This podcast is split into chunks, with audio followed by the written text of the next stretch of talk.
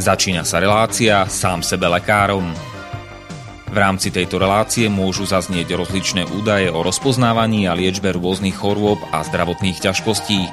Všetky takéto údaje sú určené výlučne pre vašu informáciu a nesmú byť chápané ako lekárske odporúčania. Ak máte akúkoľvek akútnu či chronickú chorobu alebo iné zdravotné ťažkosti, s ktorými si sami neviete dať rady, obráte sa prosím na kvalifikovaného a skúseného odborníka, ktorý bude môcť individuálne určiť, v čom tieto choroby a ťažkosti spočívajú a ako by ich bolo možné odstrániť či vyliečiť. Nič také však nemusí účinkovať na diaľku, teda bez toho, aby vás kompetentný odborník videl a osobne vypočul a vyšetril. Preto je dôležité osobné odborné poradenstvo, ktoré vám môže ušiť liečbu na mieru podľa vašich potrieb, životného štýlu, životného rozpoloženia a ďalších individuálnych daností. Nie je však v silách ani moderátora, ani hostí tejto relácie predvídať všetky okolnosti, ktoré by mohli konkrétne vo vašom prípade nastať a vyčerpávajúcim spôsobom ich v rámci relácie popísať. Zároveň moderátor a hostia tejto relácie nemajú nejakú kontrolu nad tým, či budú ich slová presne zapamätané, správne pochopené a bezchybne uplatnené. Zároveň vôbec netušia, kto všetko túto reláciu bude počúvať a teda nemajú nejakú možnosť individuálne podľa potreby zasiahnuť a diagnostiku či liečbu vhodne upraviť. Zároveň sa lekárska veda prudko vyvíja a každý týždeň sú zverejňované nové a nové vedecké štúdie, z ktorých niektoré prinášajú úplne zásadné nové poznatky, rozširujúce ľudské poznanie alebo vyvracajúce doteraz prevládajúce domienky. Zároveň je človek tvorom omylným a aj napriek všetkej poctivej, úprimnej a svedomitej snahe o plnosť, pravdivosť a bezchybnosť poskytovaných informácií sa môže pomýliť. Preto to všetko nie je mysliteľné, aby moderátor či hostia relácie sám sebe lekárom na slobodnom vysielači niesli akúkoľvek hmotnú či nehmotnú zodpovednosť za prípadné škody, ktoré si poslucháči môžu privodiť neúplným zapamätaním, nesprávnym výkladom či nevhodným uplatnením vo svojom živote tých údajov, čo v tejto relácii odznejú. Z toho však vôbec nevyplýva, že by sme si za svojimi slovami nestáli, ale len to, že keď nemáme právo osobným zásahom ovplyvniť diagnostiku či liečbu daného jednotlivca, logicky nesmie byť od nás požadovaná osobná zodpovednosť za to, čo nemôžeme nejako ovplyvniť. Počúvate Slobodný vysielač. Milé poslucháčky, vážení poslucháči, vítajte v relácii sám sebe lekárom číslo 307 na tému Kam kráča súčasná medicína. Je tu už štvrtá časť a z toho druhá časť o chirurgii. Moje meno je Marian Filo, vysielame z bansko štúdia Slobodného vysielača naživo a pokiaľ teda počúvate tiež naživo a nie až zo záznamu dodatočne, tak máme dnes e, nedelu 23. teda marca, brezna alebo brezňa roku pána 2000 22 a všetko dobré k meninám prajeme dnes všetkým na Slovensku, teda všetkým víťazoslavom, víťazoslavám, Klaudianom, Klaudínom, Klaudiom a do Česka všetko dobré k svátku, všem svietla nám. Mojím eh, dnešným hostom je uh, opäť po nejakých dvoch mesiacoch zhruba uh, inžinier uh, Pavol Škara. Uh, pekné popoludne vám prajem. No, dobrý, dobrý deň. Asi je to moc nahlas, že? A, tak, na hranici únosnosti. No, dám to, dám, dám, to, dám to tišie, no, lebo mi to vybehlo. Dobre. Takže uh, pozdravujem poslucháčov Slobodného vysielača. Uh, možno si už všimli poslucháči, že uh, dávam také okienko LGBTI, dnes to vypustím. ja, ak môžem ešte teda, tak uh, mali sme takú debatu, uh, že že či uh, posluchačom nie je na obťaž, alebo na, mm-hmm. ne, nevadí a tak, že, že blahoželám k meninám takto ľuďom a tak, tak spýtam sa ešte potom aj vo väčšinej relácii tak, a uvidíme, otestujeme, koľko máme posluchačov. Tak píšte nám prosím vás na studio zavinač slobodnyvysielac.sk alebo uh, cez tlačidlo zelené, teda čo je vľavo v strede na stránke slobodnyvysielac.sk s názvom Otázka do štúdia, že či ste za alebo proti, alebo máme to úplne jedno. no, lebo faktom je teda, že väčšinou ľudia počúvajú zo zaznamu takých 20 až 10 až 20 krát viacej než naživo a potom pre nich je to už neaktuálne samozrejme, ale tak no možno uvidíme. Som zvedavý na vaše názory, takže píšte. No a nechávam vám slovo, Pavel. Takže nie, že by sa neudialo e, v tejto, v tejto oblasti nič nové, ale nebudem teraz to sem dávať. E, spomeniem, ale ešte predtým, než prejdeme na tú chirurgiu, to, čo sa deje v zdravotníctve, ale nie, nie to, čo zaťažuje ľudí teda už dva roky, roky o covide, ale v podstate pre mňa to nie je ani nič nové, ale myslím si, že to stojí za zmienku, pretože ten status quo, čo sa týka fungovania zdravotníctva, ten ostáva a to myslím teda v, v tej negatívnej rovine a bohužiaľ sa na, na tom nič nemení. To podľa mňa je to skôr horšie, lebo však tam no, ešte no, ubudlo lekárov aj sestier, no. čo som počul dosť významne a ho, aj predtým už sa teda oficiálne bol silný podstav, takže to som chcel práve teda povedať, že, že samozrejme tento, tento COVID to ešte, ešte zamiešal a zhoršil, ale uh, z tých mojich predošlých relácií, keď som tu rozobieral celkový ten stav slovenského zdravotníctva, financovanie, e, ako sa hospodári v podstate s našimi spoločnými peniazmi, tak áno, je to presne tak, že ten stav sa len zhoršuje a škoda, že tu nemáme e, tú náhrávku, ale e, Adrian na Infovojne to občas pustí tieto citáty od našich známych politikov a práve Igor Matovič ešte predtým, než sa dostal do vlády, tak sluboval, že onkologickí pacienti sa dostanú do dvoch týždňov na operáciu. No a teraz sa pozrieme, že aká je skutočnosť, pretože blíži sa koniec marca a je tu určitý termín. A ten sa týka toho, že v podstate ako inak opäť chýbajú peniaze, hlavne nemocniciam a tie sú už v takom stave, že pokiaľ teda nepríde nejaká finančná inekcia, tak opäť tieto plánované operácie, ktoré nazývame v súčasnosti popri covide ako biela medicína, ktoré vlastne boli bohužiaľ odkladané pre mnohých pacientov, tak sa budú odkladať aj naďalej. Napriek tomu, no, teda, oni, že... Oni sa no, v podstate o, odkladali oveľa viacej, než predtým, než nastúpil Igor Matovič k kormidlu. No, áno. Akože kvôli covidu, ale to je podľa mňa blbá výhovorka reálne. Samozrejme. A teraz teda poďme na tie pod, pod, podrobnosti, pretože rozpočet do zdravotníctva bol na tento rok 2022 uh, nejako 6, aj niečo, potom keď to nájdem, to poviem, uh, 6,37 miliardy eur a myslím, že minulý rok alebo predminulý bol 5,7. Ono to stále stúpa. Ono to, keď, keď sme išli nejakých 10 rokov dozadu, bolo to okolo 4 miliardy. Takže peniazy stále pribúda do zdravotníctva podstate je to, je to len e, z našich odvodov, len to, čo vyprodukujú ľudia alebo ekonomicky aktívni. A musíme si uvedomiť, že tak odhadom tu máme polovicu z tých 5,5 milióna ľudí, možno, možno polovicu, ktorí vlastne neprodukujú, ne, ne, neprispievajú e, vlastne aktívne do, do toho zdravotného systému či už sú to deti, študenti, e, nezamestnaní a potom všetci dôchodcovia, starobní, invalidní a tak ďalej. No a tento problém sa tu opakuje pomaly 20 rokov, že štát, aby sme pochopili, čo sa pod tým myslí, že štát platí za týchto za týchto poistencov štátu, ktorých som vymenoval, ktorí nie sú vlastne ekonomicky činní, Uh, menej, čiže menš, menšie percento, ako, ako odvádzajú tí ekonomicky produktívni zo svojich platov. To sa tu deje každý rok. Ešte za Fica to bolo tak, že nejako posledné mesiace, že cel, celý rok boli tie platby nižšie, ja neviem, sa to pohybovalo, ja neviem, okolo 3 alebo koľko percent. A tie názory odborníkov sú, že aby to teda fungovalo, tak to musí byť niečo cez 4%.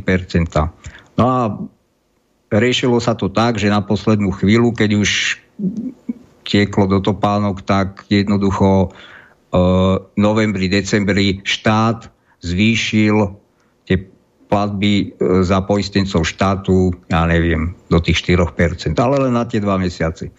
No a e, čo to znamená, že to platí štát? No to už nie sú peniaze vlastne vyzbierané z povinného poistenia zdravotného, ale sú to peniaze, e, iné peniaze teda z celého rozpočtu, ktoré blahosklonne odklepne alebo, alebo odsúhlasí minister financí. A to a sú 4% z čoho? Ako z výdavkov? 4% z čoho? Zo štátnych výdavkov alebo zo štátnych Nie príjmov, zo štátnych výdavkov. Ne, neviem, či sa to ráta možno mm. z nejakej priemernej mzdy alebo z čoho proste, aby to bolo mm. aspoň porovnateľné s tými, s tými príspevkami, ktoré idú od zamestnancov, hej, alebo od, od živnostníkov. No. Čiže, čiže stále mm. sa dáva na tých uh, poistencov štát, štátu oveľa menej. To znamená, že a, uh, tie peniaze uh, dostáva potom, dostávajú zdravotné poistenie vlastne z ministerstva financí. Hej. No a poistenie sa stále teda vyhovárajú alebo apelujú, argumentujú tým, že, že na poistencov štátu dostávajú stále málo peňazí. No na toto poukázala ešte vo februári e, poslankyňa Dolinková zo strany uh, nie Smer, či Smer, no to je jedno, nebudem to hľadať. A aké sú teda odpovede jednak e, z ministerstva zdravotníctva a jednak z poisťovní. Takže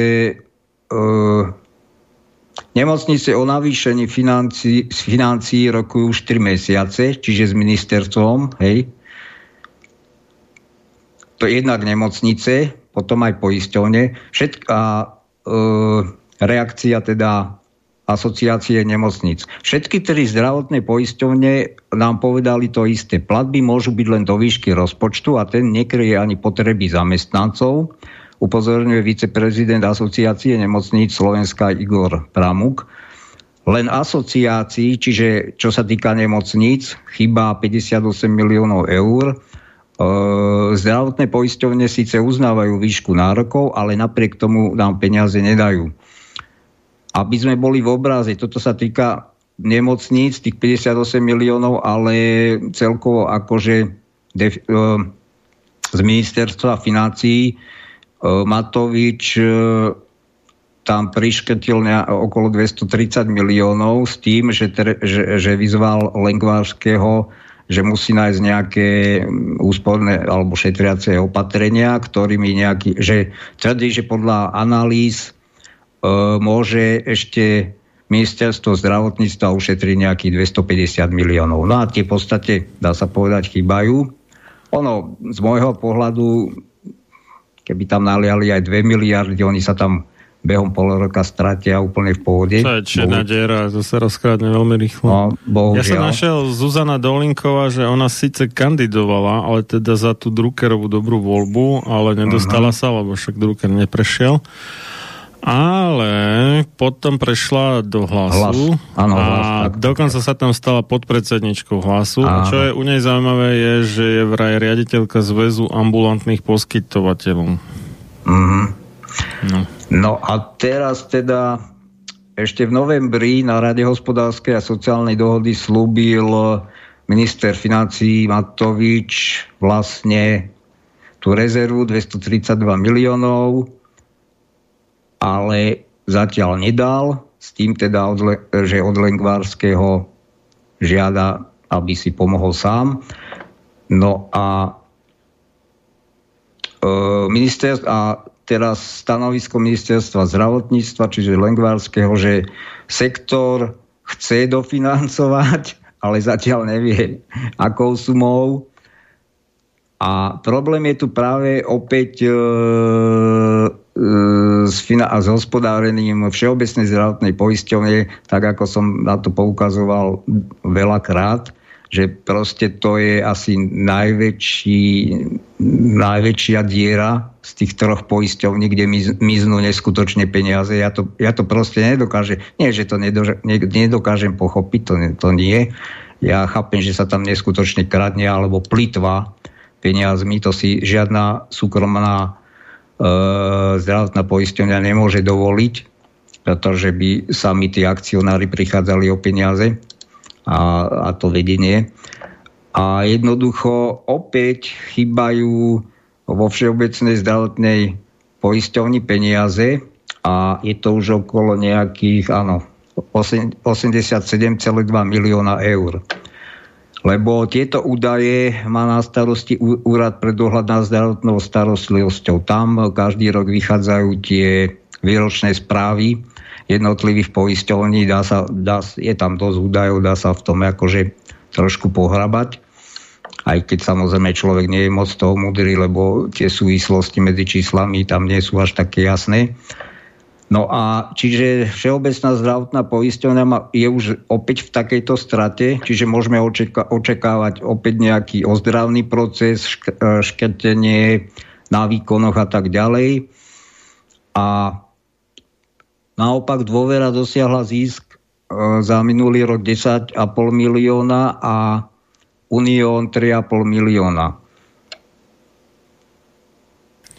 Uh, No ja som no. raz uh, ako poistenec teda VŠZP dostal list, akože kde sa chváli, že a hurá, že konečne sme v pluse. Čiže a inak ako ni, nič iné tam v zásade nebolo v tom liste, užitočná mm-hmm. žiadna informácia, čiže oni boli konečne v pluse, tak ako sa hneď pochválili a vyplasli a neviem koľko, ale musel to stať radovo milióny eur na rozosielku všetkým poistencom, mm-hmm. že a hurá, sme v pluse.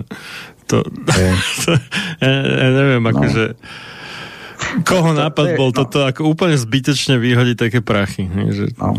To je ako, viete, keď je niekto, keď je niekto um, jak, jak by som to povedal, nepodárený žiak, alebo, alebo no proste má zlé správanie, tak keď spraví občas dobrý skutok, tak je to sláva. A keď ten dobrý občas spraví zlý skutok, tak ho idú zadúpať do zeme. No. no to hej, lenže oni to hneď zabili tým, že značnú časť toho plusu minuli na, ten, áno, na áno, poštu. áno, áno, áno.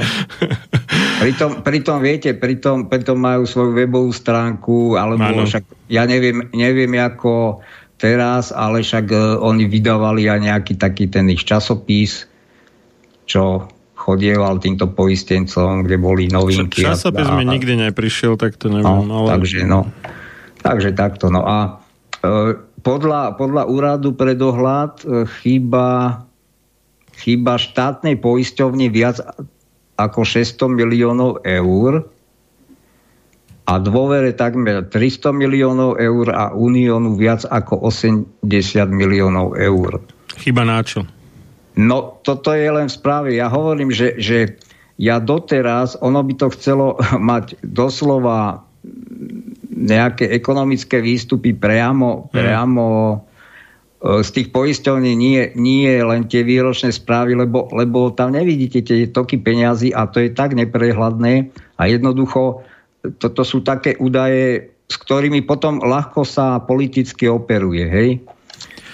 No ja, ja keď sa nad tým snažím tak sedláckým rozumom, aj keď nesom sedlák, zamysleť, že mm, keď uh, stále rastú príjmy zdravotníctva ako celku a stále klesajú jeho výkony, tak to vlastne znamená, že náklady na ten výkon musia rásť rýchlejšie alebo vynaložené peniaze na ten nejaký jeden výkon v priemere musia rásť rýchlejšie, než je rýchlosť nárastu tých pládieb logicky mi z toho vychádza. No? Čiže to zdravotníctvo ako také dražie ešte rýchlejšie, než sa zvyšujú o, príjmy toho zdravotníctva. No, to, len, len to otázka, tých, že prečo? Tam je, tých, tam je tých, by som povedal, ako v úvodzovkách produktov alebo tovarov alebo komodít spústa, každá, každá je ináč oceňovaná. Tie súvislosti sú tam komplikované. Áno, na prvý pohľad ako s vami súhlasím. No, bohužiaľ, bohužiaľ, však sme to videli teraz na tom covide, ako sa neskutočne, ale neskutočne to, to nemá v histórii období plitvalo štátnymi peniazmi. To ako po, poviem to tak, skomentujem to tak, že keby som to nepoznal, celé to prostredie, už tým, že to nejakých 10-15 rokov sledujem, tak, tak by mi bolo úplne špatne z toho, lebo takto mi bývalo špatne, keď som sa do toho hmm. začal ponárať kedysi a keď som čítal všelijaké tie predražené tendre a všetko možné a proste jak skutočne sa vyhadzujú peniaze v tých štátnych nemocniciach, a potom sa šetrí na mzdách, potom sa šetrí na toaletnom papieri, na, na takýchto základných veciach, no tak bohužiaľ takto to vypadá. Do, dokonca na dezinfekcii a nejak, nejakom hm. takomto materiáli hygienickom, čo je hej, úplne šialené, lebo potom to vedie k dramatickému nárastu tých nemocničných, teda nozokomiálnych náraz a e, nákaz a tým pádom vôbec ako k zhoršovaniu zdravia pacientov, zbytočnému v podstate. No, e, ja teraz neviem, aká je reálna cena, ale pochytil som kedysi pred voľbami od Borisa Kolára, že on operoval tým, že jedna tá americká stíhačka F-16, čo sme nakúpili, ktorá mala, tuším, cenu nejakých okolo 100, 120 alebo tak nejak miliónov mm. nákupnú, že to sú tri, ne, tri okresné nemocnice, tak predpokladám, že ak Boris nekecal, tak 40 melónov je jedna okresná nemocnica, no tak keď si tak prepočítam, že koľko sa tu vyplitvalo úplne nezmyselné, na ano. nejaký fiktívny COVID, tak my sme už v každom okrese mohli mať o jednu nemocnicu ano. navyše v podstate z tých peniazí. Áno, samozrejme. Druhá vec ono... je, že by sme nemali personál. No. Ono, ono, tam bol nejaký rozpočet, myslím, na tie rastochy na výstavbu okolo 300 miliónov. Alebo tak no ale to, to je ako obrovská nemocnica, ano, to nie je okresná. To len pre no, jasné, jasné.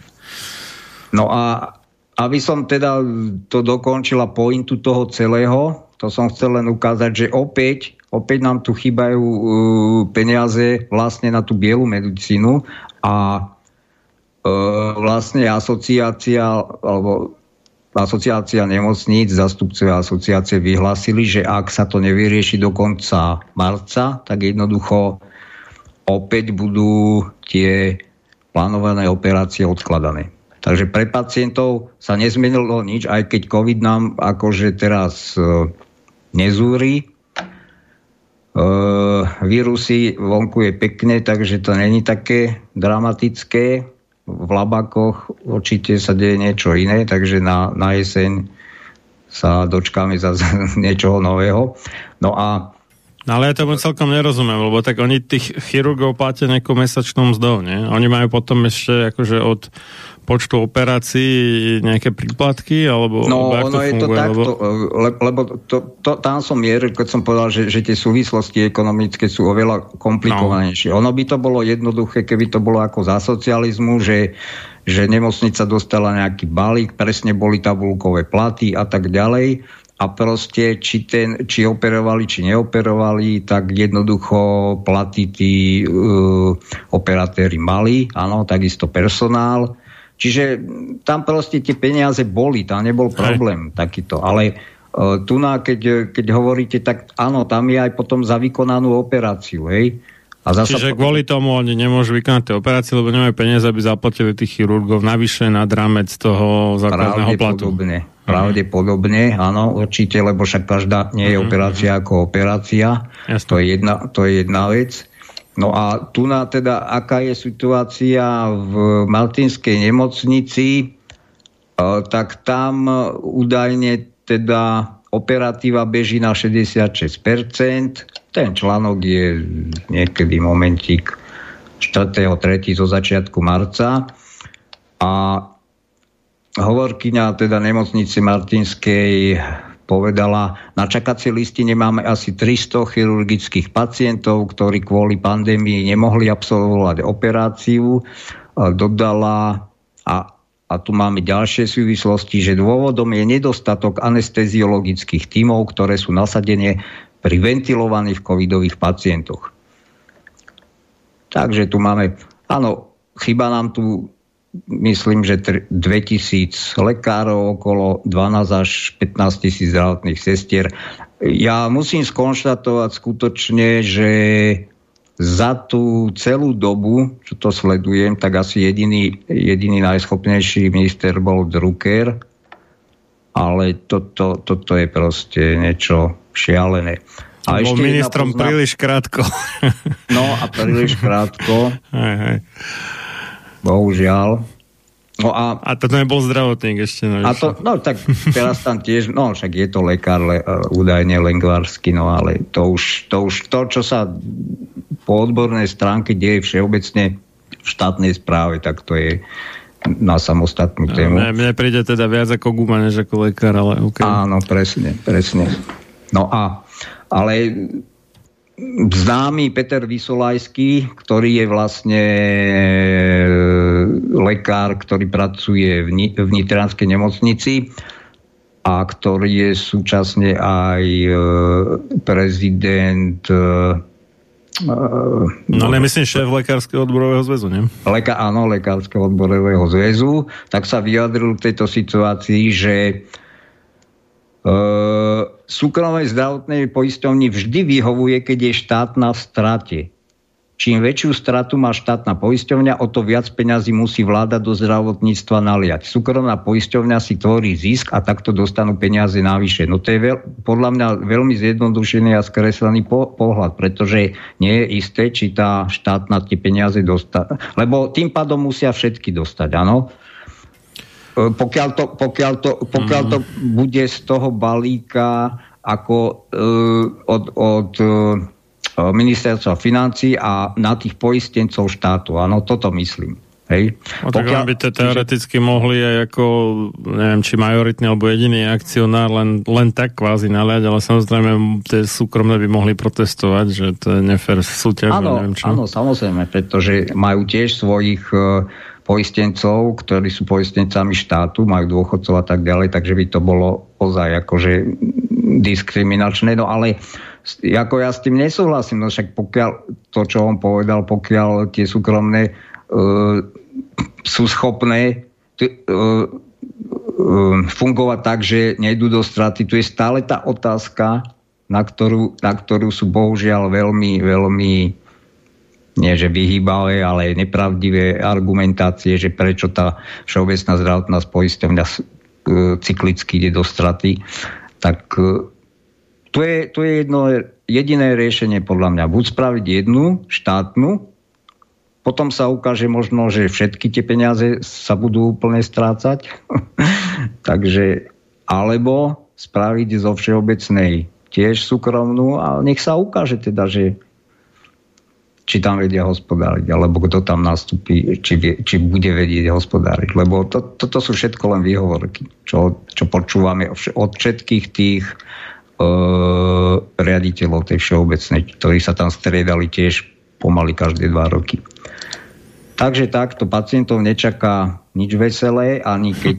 No to bož teraz, keď akože máme ten prílev z východu a všetci sú akože teda automaticky poistencami štátu, takže o no. nejaký kus koláča sa bude Áno. deliť podstatne viacej ľudí vlastne. No, no, presne tak. Dobre, takže to bolo na úvod, no, už pol hodinku. tak asi dáme prvú predstavku a potom... Dobre potom, aby to bolo oddelené, prejdeme k téme.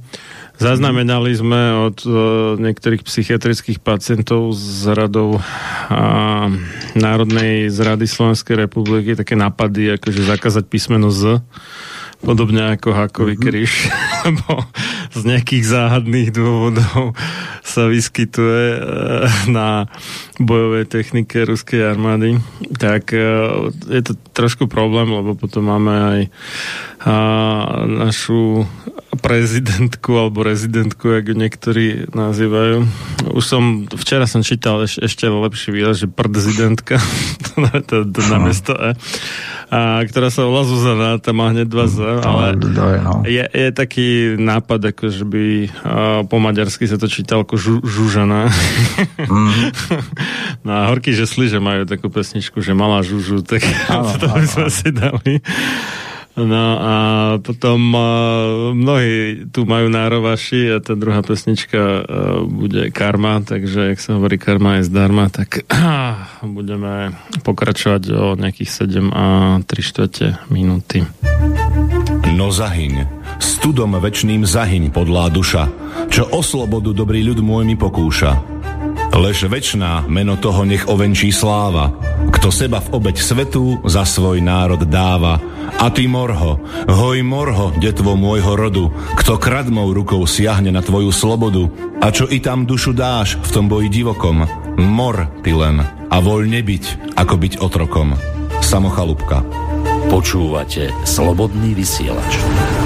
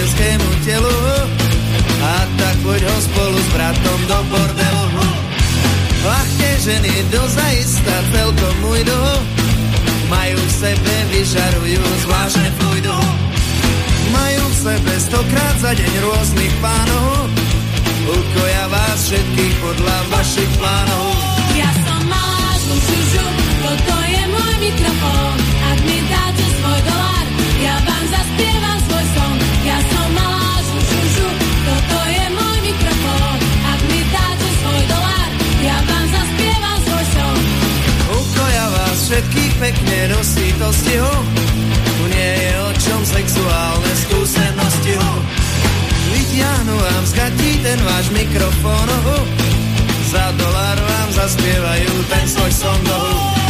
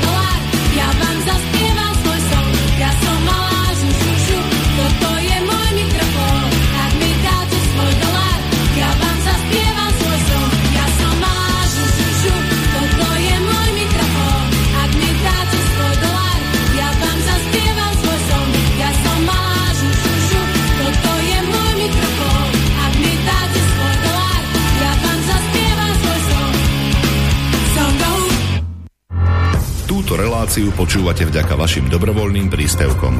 Ďakujeme za vašu podporu. Počúvate slobodný vysielač.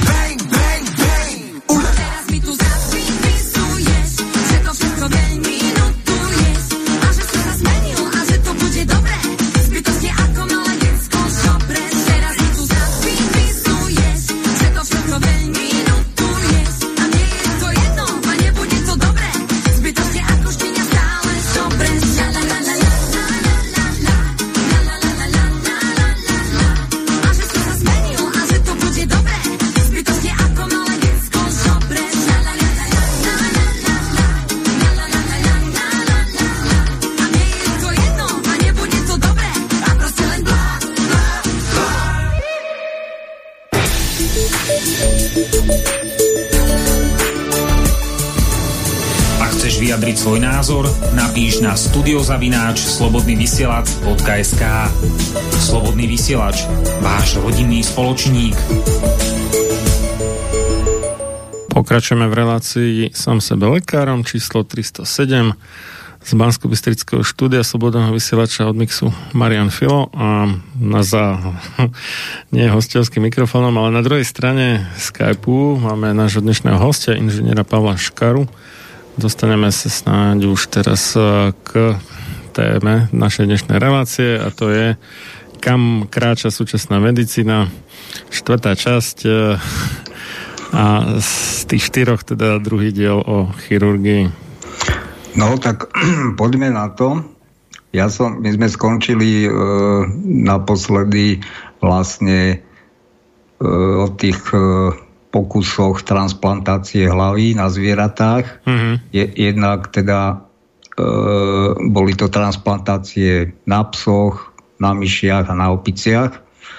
A v Amerike alebo v Spojených štátoch sa tomu venoval doktor White, ináč ako veľmi ako špičkový chirurg, ktorý neviem, či to, tuším, že to bol traumatolog, takže zachránil spustu ľudí alebo teda pomohol spust, e, veľa ľuďom ako, ako doktor a e, v, e, v Sovietskom zväze to bol Demichov v 50. rokoch, ktorý to robil na psoch a Demichov teda to postupne vyskúšal všelijaké možnosti a už to robil tak, že prakticky nie len hlavu, ale dá sa povedať takmer, takmer polovicu tela e, implantoval druhému psovi. E, počase tieto pokusy zanechal, lebo nedostal sa ďalej, ale dospel k tomu záveru, že je výhodnejšie e, prišiť alebo teda transplantovať z takéto celé celky toho tela ako jednotlivé orgány. No, to bol taký nejaký záver z tých jeho pokusov a napodobné, na, alebo napodobný záver prišiel aj ten White, Čo mi príde ako UAVD, ne? že namiesto nejakého Áno. jedného zubeného koleska vydratého kompletný blok motora vymenia pre istotu. Áno, dajme tomu, no. A keď, keď tu budeme dnes hovoriť o transplantácii hlavy, tak musíme to upresniť. Ono, ono vlastne po technickej stránke je to transplantácia hlavy, ale mali by sme si uvedomiť, o čo tu ide. E, v tomto prípade, kam sa chcel dopracovať doktor White, išlo o to, aby sa aby darca daroval zvyšok tela okrem hlavy a príjemca si ponechal svoju hlavu. Otázka je prečo? No jednoducho preto, že tá, celý ten jeho výskum bol zameraný na pomoc e, ľuďom och, ochrnutým od krku dole, aj keď pri výmene, vlastne toho tela e, nenastane, že by ten človek mohol hýbať končatinami, pretože stále nie je vyriešený problém e, úspešného zošitia alebo spojenia miechy. Takže, ale malo to pomôcť kvadruplegikom, to sú vlastne ľudia ochrnutí od krku dole, ktorí nehýbu vôbec končatinami a neviem, či ne, nemusia mať aj dýchacie pres, prístroje, či im vôbec akože e, asi pravdepodobne nepracujú ani tie bránica, dýchacie, dýchacie svaly, tie rebrové, e, ktoré udržujú dýchanie. No a tam šlo skôr o to, že u tých e, kvadruplegikov jednoducho ten zbytok tela, okrem tej hlavy, ktorá je funkčná, e, ten, celý ten zbytok organizmu oveľa rýchlejšie akože starne a podlieha ďalším chorobám. Takže tam šlo skôr ani nie, že spraviť z neho plnohodnotného človeka, ale dať mu nejaké zdravšie e, orgány alebo celý ten zbytok tela a predlžiť jeho život. No a tento doktor White, toto je veľmi zaujímavé, pretože dovtedy e, prebiehali transplantácie celej hlavy a ono tam samozrejme nastával ten e, problém e, s odmietnutím cudzieho orgánu a ešte v 50. rokoch keď to robil Demichov, nebol, neboli vyvinuté imunosupresíva na potlačenie imunitných reakcií, takže, takže tieto tr- transplantované monštra prežívali um, veľmi krátku dobu. Maxim, tam Demichov mal na dlhšiemu, tuším, jeden pezo, niečo cez 20 dní prežil, ale bežne to bolo len niekoľko dní. Takže sa nedá hovoriť vôbec o nejakom praktickom prínose. Ale White Neviem, neviem, nie som odborník, nie som teda medic, neviem to posúdiť, ale čo som čítal tuto z tých zdrojov, tak údajne akože mozog, keď bude úplne izolovaný, tým, tým, tým sa nemyslí celá hlava, ale keď sa vyberie mozog, tak ten by nemal mať problém e, s touto imunitnou reakciou. Čiže de facto môžete, môžete vložiť e, mozog aj do žalúdku nejakého iného živočícha, áno. Mozog z, to, z jedného... To sa akože domnieval, alebo to preukázal na niečom? On to aj robil. Uh-huh. On to aj robil a to je veľmi zaujímavé. Ja sa, tu, ja sa tu nechcem teraz baviť o tom, že nakoľko vlastne on skúmal, či je to možné, áno. Zmysel toho celého je, by som povedal, nezmyselný, pretože čo vám pomôže, že e, transplantujete jeden mozog do žalúdku niekoho iného. Hej? No. Ale čiže takto, aby poslucháči pochopili, lebo ja tu chcem aj ukázať na tom, ako celkovo ten výskum prebieha, pretože k laikom sa dostanú len, len výsledky, ktoré sa nás dajú nejaké úžasné, zázračné, častokrát, ale ten výskum, e, alebo kým sa k tomu tá medicína dopracuje, tak e, je to veľmi, veľmi klúkatý a trnistý postup, doslova pokus omyl, lebo tu sa nedá hovoriť o exaktnej vede, absolútne, e, v takom ponímaní, ako je matematika, alebo ja neviem, alebo fyzika. Takže chcem aj poukázať na, na to, že z, aké obete prináša tento výskum, lebo nič nie je zadarmo a e, bohužiaľ ešte v tejto chirurgii potom sa dostanem k tomu, že e, sa zamyslíme nad tým, aký to má celé zmysel vôbec smerovať takto tú chirurgiu a spravíme tam porovnanie aj s inými, napríklad s, s týmito genovými, genovými terapiami. No ale poďme teda na to, že čo tento doktor White vymyslel, tak on vlastne, videl som to na fotkách, normálne vybral mozog, on zistil, že, že treba samozrejme ten mozog podchladiť, že vtedy má nejakú životnosť, neviem, to, fakt tieto detaily tu nebudem, to je zbytočné rozoberať.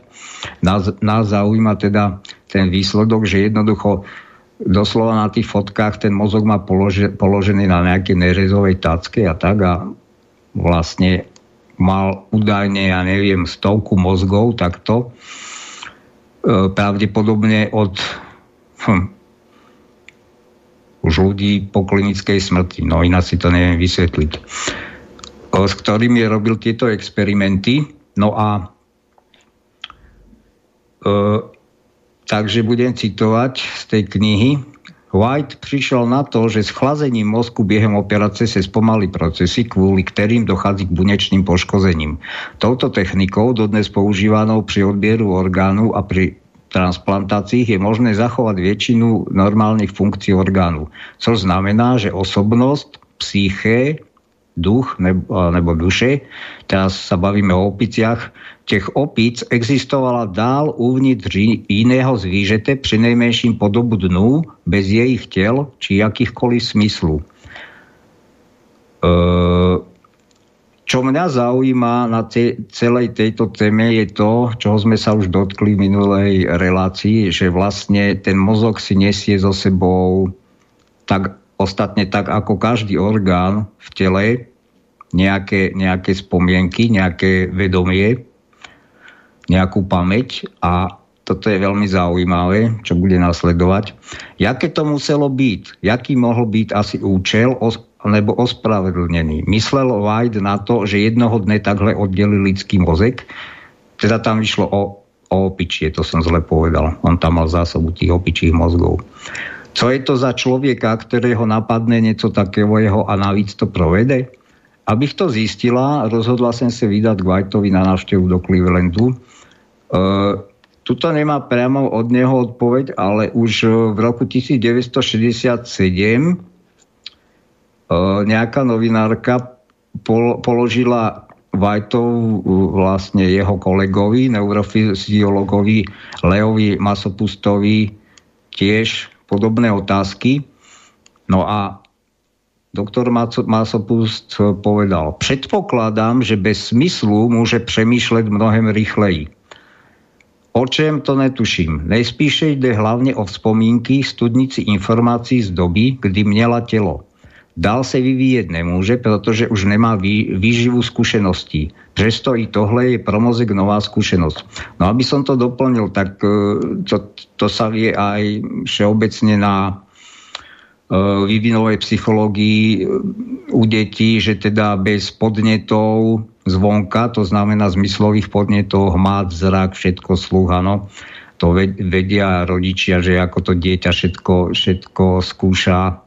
Bez týchto podnetov jednoducho sa celkovo ten mozog e, nedokáže vyvíjať, alebo, alebo veľmi obmedzenie, veľmi pomaly.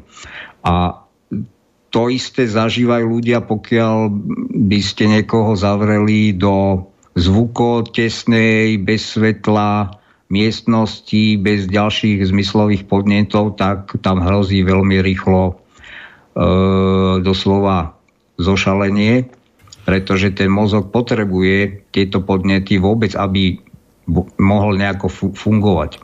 No to, to sa ale práve že využíva ako taká psychoterapia toto, že, že tým, že človek e, odfiltruje všetky tie zmyslové vnemy, tak uh, zrazu ako keby zostáva sám so sebou a Áno. má ako keby časť sa zamyslieť alebo meditovať, alebo už neviem, jak to nazveme. A tiež sa tak nejak hovorí, že tým, že sa stiší vnemovo, zmyslovo, že ako keby E, dokáže lepšie načúvať nejakým takým, neviem, niekto nazýva, že jemnohmotným alebo nadzmyslovým vnemom, hej, čo ja viem, od nejakého aniela, alebo už, e, jak to kto nazve.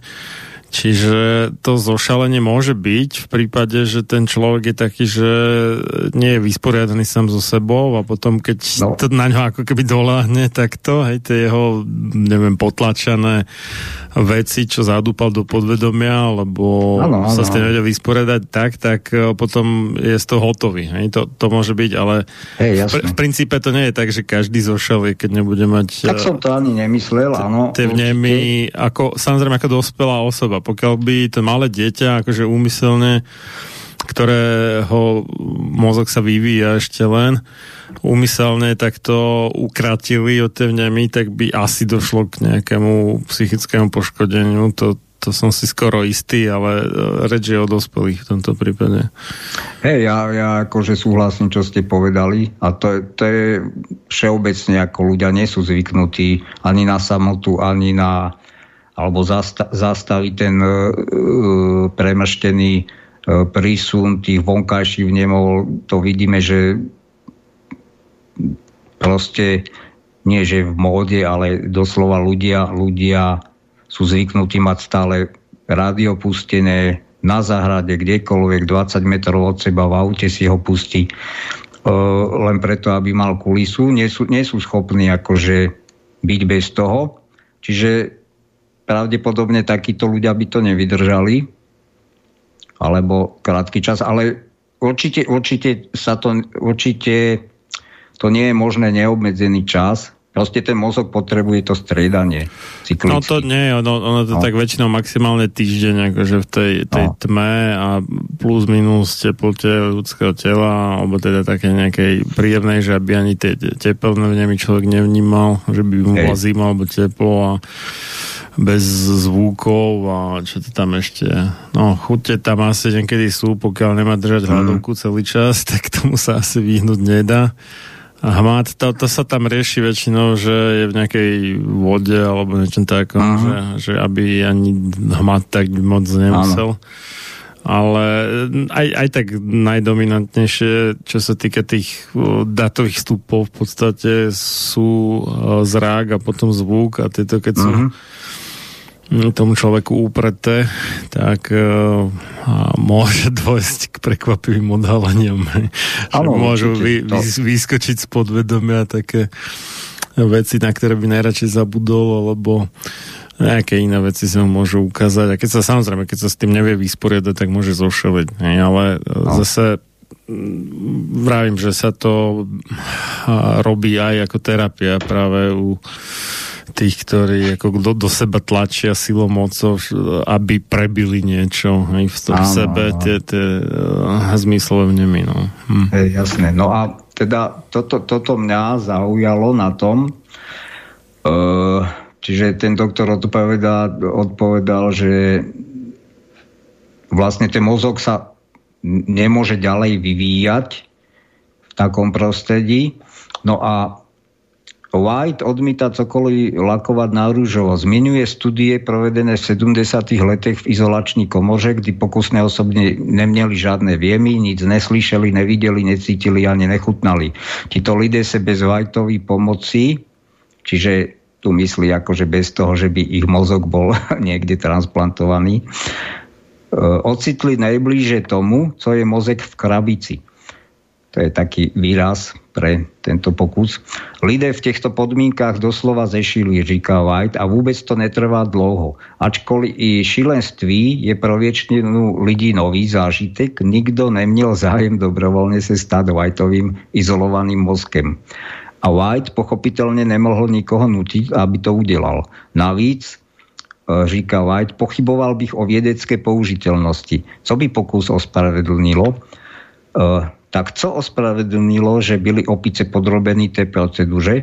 Ukazuje se, že pokusy oddělit mozek byly jen krokem na cestě k udržení hlav naživu na nových tělech. Když se na scéně objevil White, byla dostupná imunosupresiva a ubilo mnoho potíží s odmítáním tkáně. Pokud by White a jeho tým vyřešili potíže z mozky a dokázali, že mohou být udrženy činné, pak by pokročili k celým hlavám. Nejdřív k hlavám opic a pak, jak doufali, k lidským. Tuto, tu ďalej je o, teda o tých eh, kvadruplegikoch, že kam to, kam to malo smerovať. Ja som našiel, a... že to je kvadruplegia, že po, poškodenie mniechy a v podstate ide o, ochrnutie úplne alebo čiastočné, aj môže byť, nemusí byť mm-hmm. úplné, tých svalov, ktoré ovládame vôľou, čiže oni by mali vedieť dýchať bez eh, Aha, pomoci prístrojov. To je možné, to je možné, no. Hm. Nešiel som až do takej hĺbky, no. Ne, nevadí, ja len som to dohľadal medzi tým. Mm. No a momentík, toto preskočíme. Tu už nebudem popisovať tú jeho, tú jeho operáciu tej opice. To nie je také, také e, dôležité. No a teda Zeptala, teda tá autorka tej knihy, zeptala som sa Vajta, zda si nejakí lidé odhodlali dobrovoľne poskytnúť svoje hlavy. Zmínil staršieho bohatého kvadruplegika z Clevelandu, ktorý jasne vyjadřil, že pokus by byla, e, pokud by byla transplantační chirurgie tela zdokonalená, až, až sa jeho čas naplní, je odhodlaný to vyskoušet. E, Zdokonalená je kľúčové slovo. Potíž s lidskými subjekty spočíva v tom, že nikto nechce ísť první, nikto nechce byť pokusnou hlavou. Kdyby s tým niekto souhlasil, šel by White do toho? Pochopiteľne. Nevidím žádný dôvod, proč by to nemohli byť e, úspešné u človeka. White se nedomníva, že by byli Spojené státy místem první transplanty lidské hlavy, hlavne kvôli přebujele byrokracii a ústavnímu odporu, ktorému čeli vynálezci nových radikálnych procedúr. Zabývate sa operácií, ktorá je zcela revoluční. Lidé nerozumejí tomu, zda sa jedná o transplantácii celého tela nebo hlavy, mozku nebo dokonce duše. A je tu ešte ďalší záležitosť lidé řeknou, podívejte sa na všechny ty životy, ktoré by ste mohli zachrániť z orgány z jedného tela a vy ho chcete celé dať jen jedné osobie a tá je ke všemu paralizovaná. Existujú iné zemne s menej všetečnými regulačnými orga, e, orgány, ako štátnymi orgány. On tu spomína potom, že kde, kde by to ešte za jeho éry išlo, dajme tomu Nemecko, Anglicko, e, spomínal tu Kiev.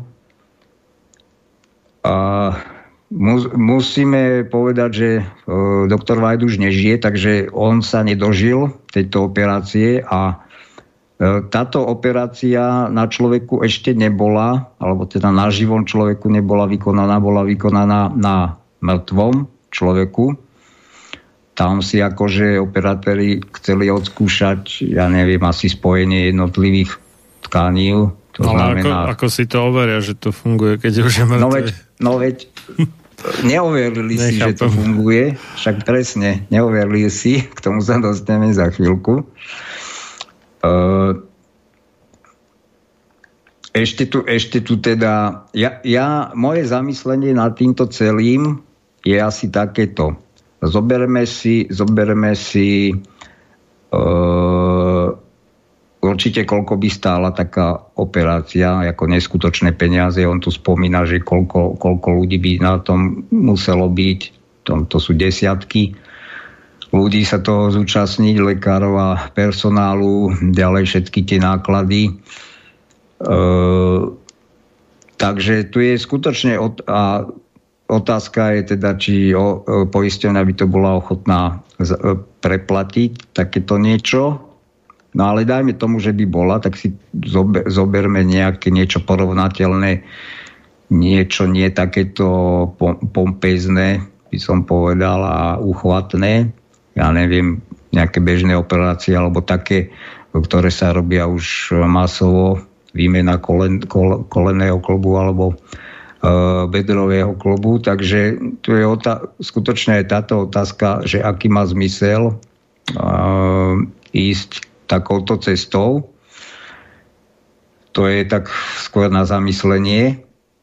No a ešte tu prečítam, lebo White um, chodil na návštevy uh, za vted, vtedaj, vtedajším pápežom a to je zaujímavé. Je zaujímavé, že oddaný katolík White je členem papežskej, alebo byl Papežskej akadémie vied, zboru nejakých 8 70 proslulých viedeckých mozků, kteří každé dva roky letají do Vatikánu, aby papeže seznámili s vědeckými poznatky, o které církve jeví zvláštní zájem. A to sú tieto výskum kmenových buniek, klonování, eutanázie, dokonce i život na iných planetách. V jednom smyslu je to pro podivné místo, když se vezme v úvahu, že podle katolického učení duše obývá celé telo a nejen mozek. Tato téma přišlo na radu při jednom Vajtově setkání se svatým otcem. Řekl jsem mu, No, vaše svatosti, ja musím vážne brať v úvahu to, že lidský duch nebo duše je fyzicky umístená v mozku. Papež vypadal veľmi napiate a neodpovedel.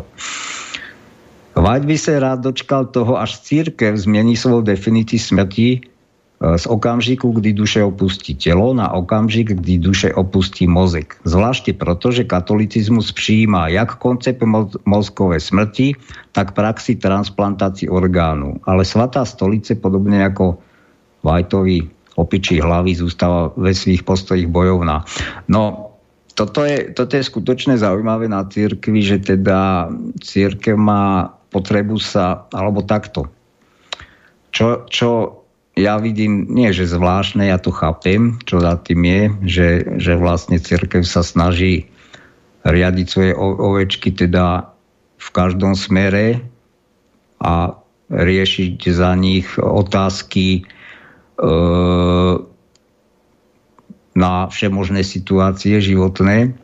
A preto aj církev vlastne sa zapodieva takýmito, takýmito otázkami, aby mohla vydať nejaké oficiálne stanovisko, však to vidíme, vidíme to aj, videli sme to aj na tom covide, že teda oficiálna církev, ako, ak, aký postoj zaujala k očkovaniu.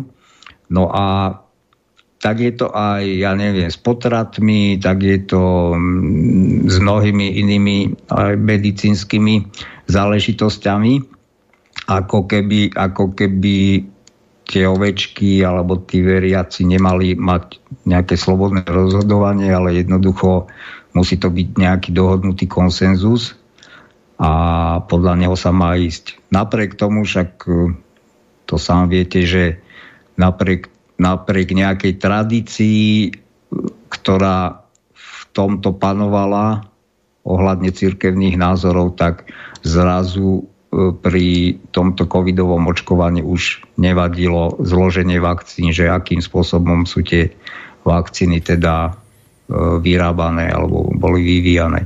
Do toho som trošku videl, lebo som to preberal dlhé hodiny s e, doktorom teológie Renem Balakom a ten zase trošku videl do tej vatikánskej kuchyne. Áno. A tam šlo v podstate evidentne o, dá sa povedať, že boj medzi dvomi skupinami, že jedna to bola proti, druhá za. Okay. A mne to tak osobne príde, že ako keby tí progresisti, alebo jak ich mám nazvať, niečo na štýl progresívneho Slovenska, ale teda v rámci katolickej hierarchie alebo toho duchovenstva, taký tí kvázi pokrokový, tak e, akože chceli držať krok s tou vedou a tí konzervatívni teda sa chceli držať tej tradičnej morálky. Hej. No, nakoniec evidentne to vyhrali tí progresivisti, obzvlášť po nástupe aktuálneho pápeža, je to treba počerknúť. Uh-huh tí predchádzajúci dvaja to tam ako tak ešte držali v rámci Vatikánu, aj keď v jednotlivých tých miestnych cirkvách mm, niektorých sa im to už moc nedarilo, teda napríklad to Holandsko, to sme už tuším preberali. Takže uh, je to také, no Ja, je taký príklad s astrológiou, čo sa vedy týka, že kedy si astrológia bola považovaná za serióznu vedu, no ale mm-hmm. počase ako kvázi vypadla zo serióznej vedy, že nechcú tomu priznať e, váhu vlastne tí dnešní no, astronómovia a možno aj iní veci, aj keď keď sa dobre urobí horoskop, tak to by sa jeden divil, čo všetko môže na ňo sedieť z neho, ale dobre. Mm-hmm. To, no ale vtip je v tom, že kedysi církev normálne akože fičala na astrologii, bol to úplne v pohode. Dokonca na pôdorise viacerých chrámov človek uh, nájde uh, takých akože aj prestižných, človek nájde zverokruh a tak. Ne? Čiže aj, mm-hmm. aj vlastne Tí štyria evangelisti, Matúš, Marek, Lukáš a Jan, tak oni majú ako symboly štyri kvázi zvieratá, jedno z toho nie je zviera. Čiže ten bol byk, lev, orol a aniel. No a ten, ten aniel to nie je zviera samozrejme, ale uh, on sa tam stotožňuje so znamením a teraz rozmýšľam, či asi vodnár to bol Sami Mari. No, čiže, čiže je tam evidentné, že tam uh, bol bol to akože bežný štandard astrológia nebola nekompatibilná kedysi s katolickou církvou a dnes akože kvázi nechcú byť zábobcov a chcú akože držať krok s tou oficiálnou vedou, tak popierajú astrológiu dominantne, hej, samozrejme nie všetci.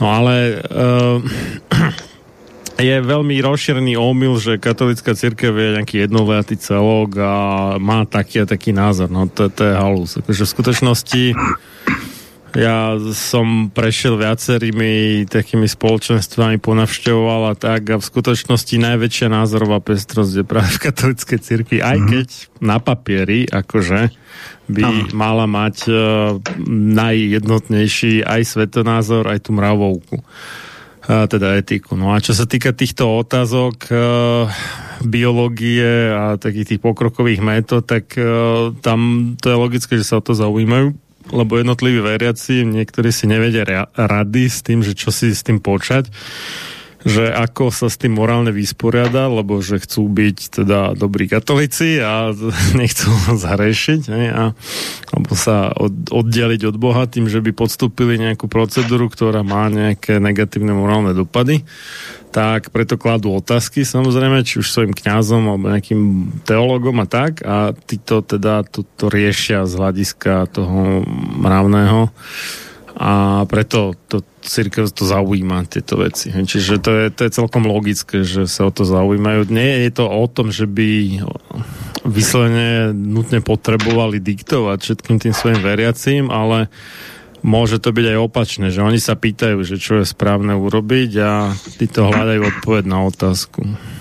No áno, áno, lebo hm, to len doplním, že to je ale e, e tým, e, ja neviem, takmer dvojtisícročným pôsobením církvy e,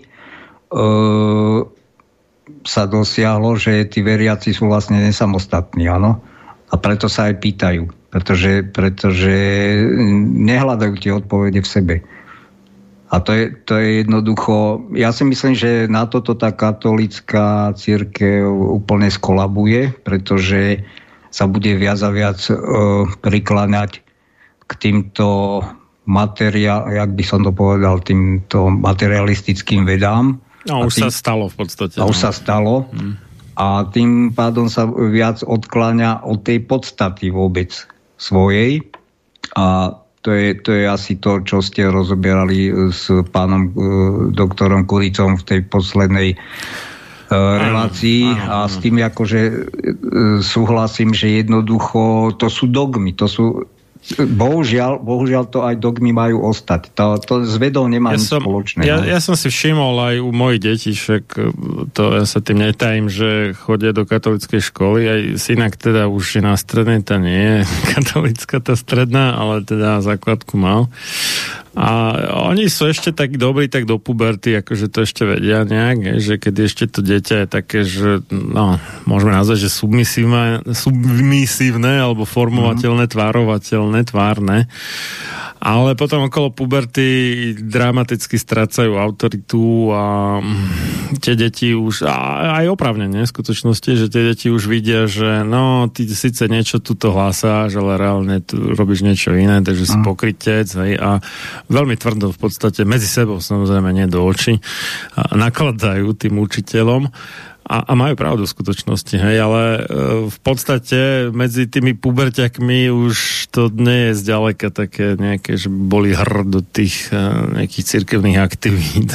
A je to, je to dáne tým, že e, áno, oni v podstate nevedia alebo nezvládajú ten proces uh, osamostatňovania sa, že tej výchovy k uh, slobode rozhodovania, k slobode aj nejakého vyhodnocovania, že čo je morálne, čo nie je morálne. Hej. A to, toto im fakt nejde. Ako, hej. Že no. Ešte do tej puberty akože OK, ale potom už nie. No a to je, to je práve to, že, že, že v puberte, pokiaľ funguje zdravo alebo zdravo sa vyvíja to dieťa, tak by sa malo oddeliť od rodičov, nie v tom zmysle, že by ich malo začať nenávidieť, ale a osamostatniť, že začne o nejakých veciach rozhodovať, ale aj byť zodpovedné za svoje rozhodnutia a aj vyhodnocovať samo a nie pýtať sa mami alebo oca, že toto je dobré alebo toto je zlé, ale mm. samo si to vyhodnocovať, že či to je dobré alebo zlé. No a smutné teda je, že tá katolická církev v tomto samozrejme opäť zase čest výnimkám, lebo však ja nejaké poznám, napríklad čest jeho pamiatke doktor Balák. A, takže že to nezvláda skrátka, hej, tú výchovu k slobode. No. A hey. to je možno aj tou retorikou, ktorú si udržali cez staročia, že pastier a ovečky hej, a tak a v tomto zmysle, keby sme to mali brať, že, že, že správny pastier, ten ako duchovný by mal byť taký, že aby jeho ovečky boli ovečkami čo najkratšie a potom sa z nich stali uh, nejakí samostatní jedinci. No. no a to sa nedieje práve. No. To je ten problém. Dobre. Takže, takže áno, hej, no. no. Niekto to nazýva, že, že katolická církev je taká akože duchovná škôlka, že tam tú škôlku ešte zvládajú, možno prvý mm. stupen základky a potom... No, asi tak, no. asi tak. No, dobre, a teda pozrieme sa ešte aj na tie právne, lebo samozrejme tieto takéto veci ako aj eutanázia, e, umelé prerušenie tehotenstva, to všetko má aj samozrejme etický rozmer a právny rozmer. A teda vyjadrenie k tomu od uh, Whitea nezáleží na tom, jak daleko vieda v transplantácii celého tela pokročí. White či doko, uh, kdokoliv iný, kto sa rozhodne mŕtvole s tlukovcím srdcem uříznout hlavu a nasadiť ji inou, čeli podstatné překažce ve formě darovacího souhlasu. Jediný orgán odebraný z těla se stává neosobním, má neutrální identitu. Humanitární výhody jeho darování převažují nad emocionálním rozrušením z jeho odstranení. Rozhodně pro většinu z nás. Transplantace těla je jiná otázka. Poskytnou někdy lidé či jejich rodiny celé nepoškozené tělo, aby zlepšili život cizího člověka?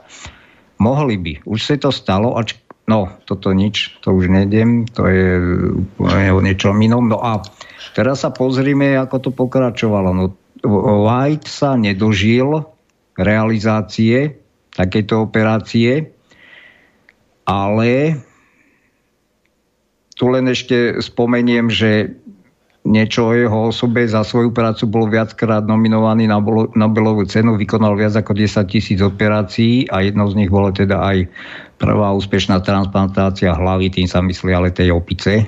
To tiež tie články sú tak napísané, že potom človek si môže domýšľať niečo iné. Uh, Robert White mal byť dokonca človekom, ktorý zachráni paralizovaného vedca Stefana, uh, Stefana Hawkinga. A toto nič. No a, jak to bolo s tým hokejkom? Očividne to nevyšlo nejak, či čo? No nie, ako nekonalo sa to, Aj. ale no tu, a t- tu na momentík.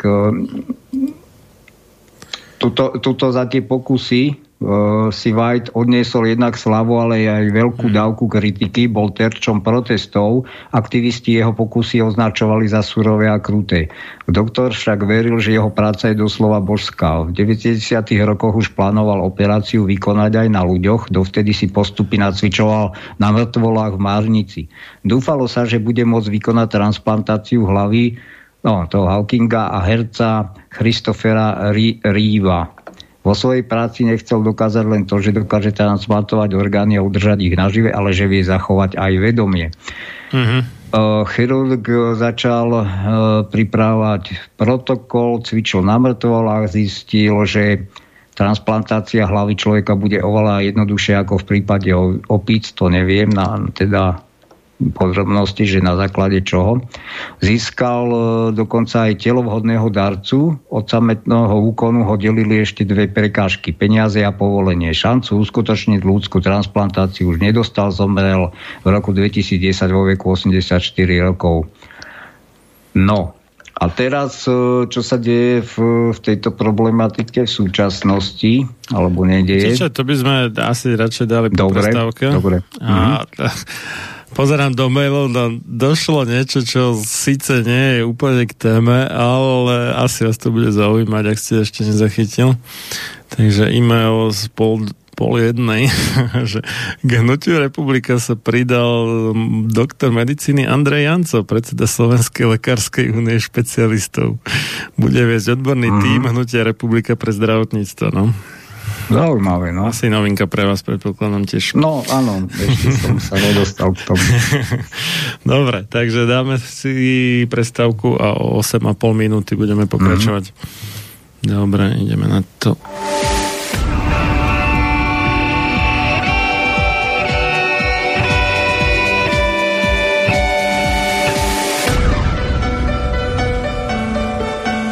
Čím národ nižšie stojí, čím hlbšie v živote telesnom je ponorený, tým menej vážnosti má sám k sebe a tým ľahšie si dá so sebou zahrávať a svoje si odnímať, ako i jednotlivý človek v bahne telesného života zaviaznutý. Je bez vážnosti k sebe samému a ľahko sa za úžitok telesný nie len s telom, ale aj s dušou zapredá. Ľudovít Štúr Máte naladený slobodný vysielač Banská Bystrica.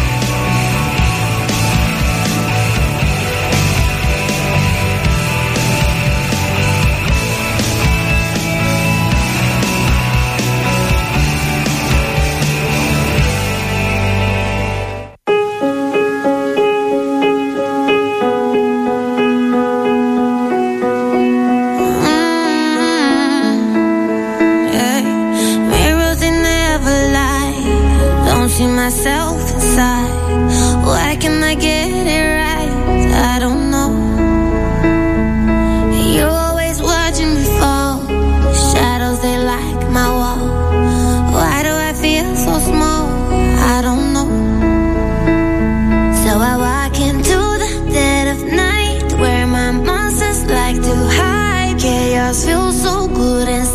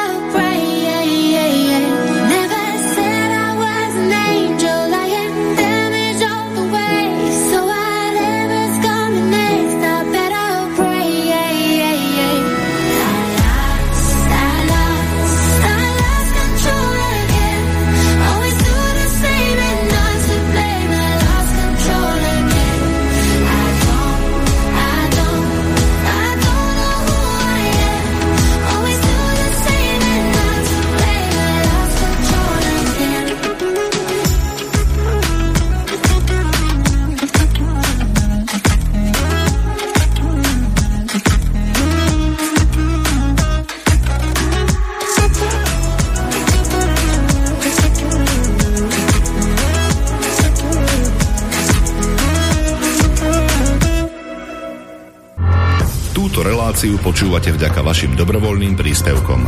Ďakujeme za vašu podporu. Počúvate slobodný vysielač.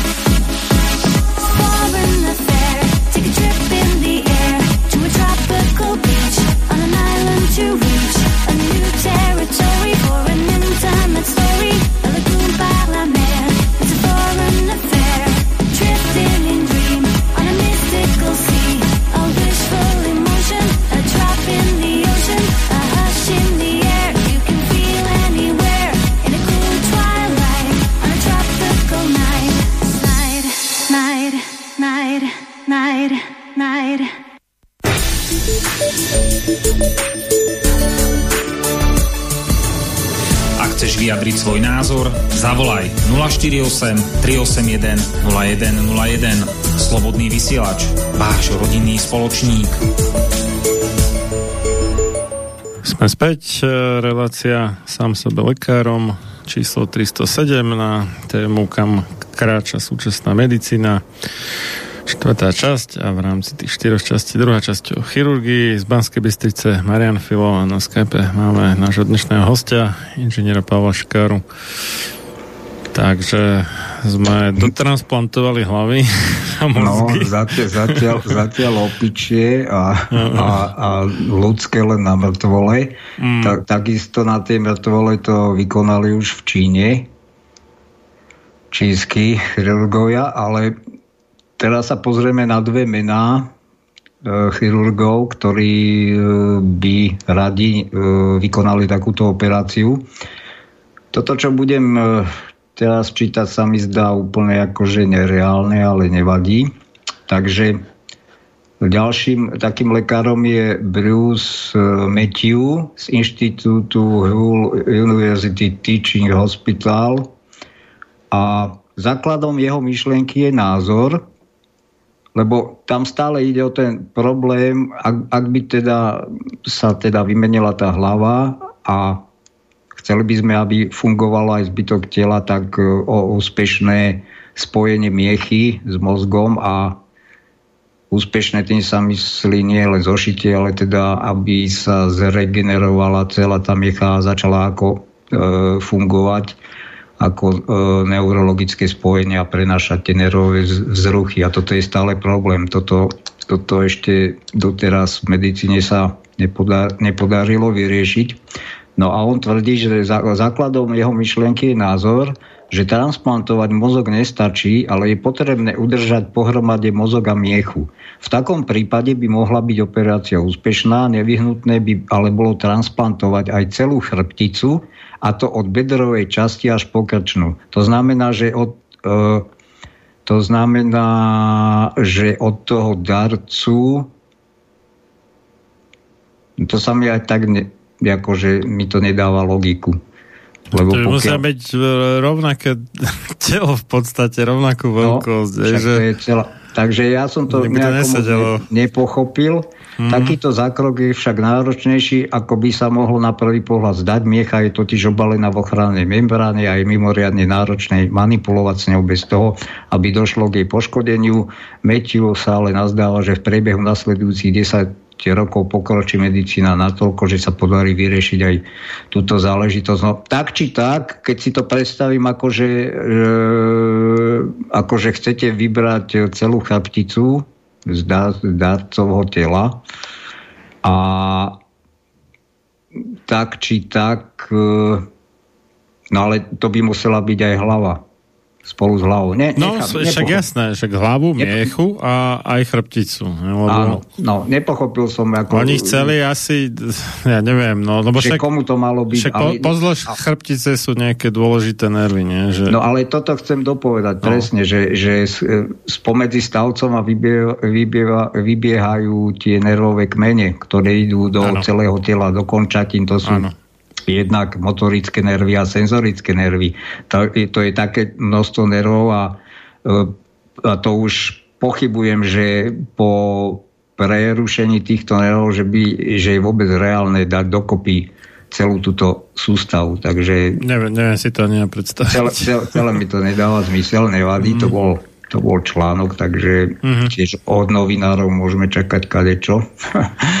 no ale pozrime sa na, na iného chirurga, ktorý e, by to chcel riešiť tak, ako to chcel riešiť White a to je talianský momentík. Talianský neurochirurg Sergio Canavero a ten e, v roku 2015 teda vyhlásil, že že je schopný, že bol by schopný e, previesť takúto operáciu. Uh, on to plánoval, tuším, na rok 2017, ale ako som už povedal, e, nebolo to zrealizované.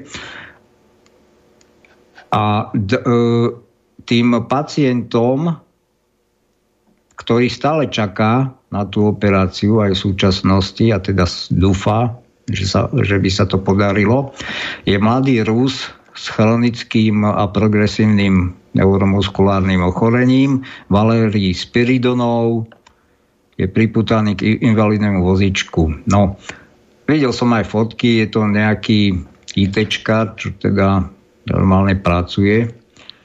A takže on, on sa na to ako odhodlal, že by to podstúpil a vlastne v roku 2015, ako som povedal, že už vyhlásil tento chirurg, že 2017 e, by to bolo možné, ale e, popíšme si trošku tú, tú operáciu. Takže hlava aj miecha darovaného tela sú zmrazené pri teplote, to je tiež nezmysel, hlava aj miecha darovaného tela. Minus 10 do minus 15 stupňov. Tam len telo, však tam hlava, hlava nie je, ale dobre, no. Aby sa zabr- Aha, už chápem. Aby sa zabránilo smrti buniek, až kým nie sú znova spojené pomocou určitej látky. K tomu sa dostaneme, že vlastne sa vyvíja nejaká látka, ktorá by e, mm, zabezpečila hojenie tej zošitej miechy a vkladajú sa do toho nádej, že teda by bolo možné po prišiti tej hlavy, aby, aby potom fungovala aj tá miecha. Okrem toho musí osoba zostať v indukovanej kome po dobu 3 až 4 týždňov, aby sa zabranilo akémukoľvek pohybu a musí používať imunosupresívne lieky. E, po indukovanej kome bude osoba potrebovať neustále rehabilitačné sedenia, aby sa mohla znova naučiť pohyby a podľa teda transplantácia by mala stať milióny dolárov, vyžadovala by tým asi 150 lekárov a mala by trvať približne 36 hodín. E, najväčším rizikom takejto operácie, okrem smrti samozrejme, lebo aj to sa môže stať, je definitívna strata pohybu, pretože na vykonanie operácie je potrebné prerušiť spojenie medzi miechou a mozgom, aby sa tomuto riziku predišlo. Vedci objavili látku, ktorá je schopná pôsobiť ako lepidlo. Volá sa polyetylen glykol, a skrátka PEG. No to poznáme z tých uh, experimentálnych genových manipulácií, kde to je vo Pfizeri aj v moderne sa to používa. Uh-huh. PEG. No ja, ja vôbec teda neviem o tom nič. Ja. ja som to ne, ne, ne, oni, oni to, oni, ak sú tie um, mRNA zabalené vlastne v nejakých tukových guličkách, tak tie tukové guličky by imunitný systém dokázal asi vo veľkej väčšine vyžrať skôr, než by splnili svoj účel, tak oni ich potom ešte čiastočne, neúplne, zabala do toho polyetylenglykolu. Mm-hmm. A to má za následok to, že na ne zareaguje imunitný systém neskôr, takže stihnú robiť tú prácu, mm-hmm, mm-hmm. na ktorú sú určené. Ale ono to môže mať viacero účelov, tá látka. Mm-hmm, jasné. Mm-hmm.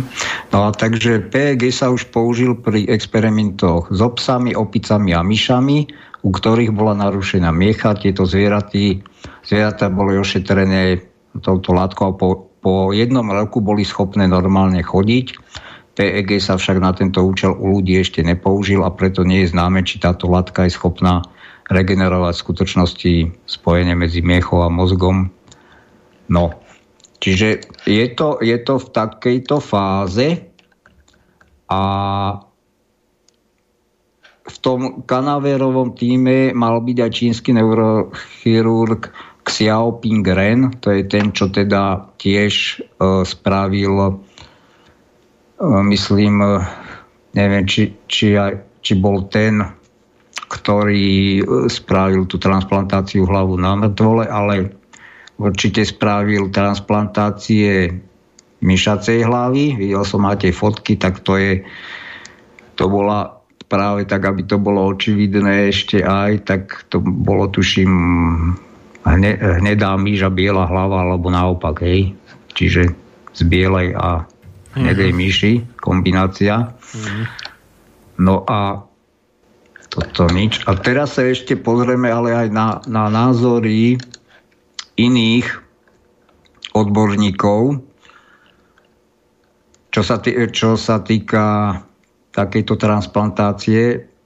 Ve, veľa z nich tento experiment označilo slovkom bezvýznamný a začalo spochybňovať morálku pána Kanavera.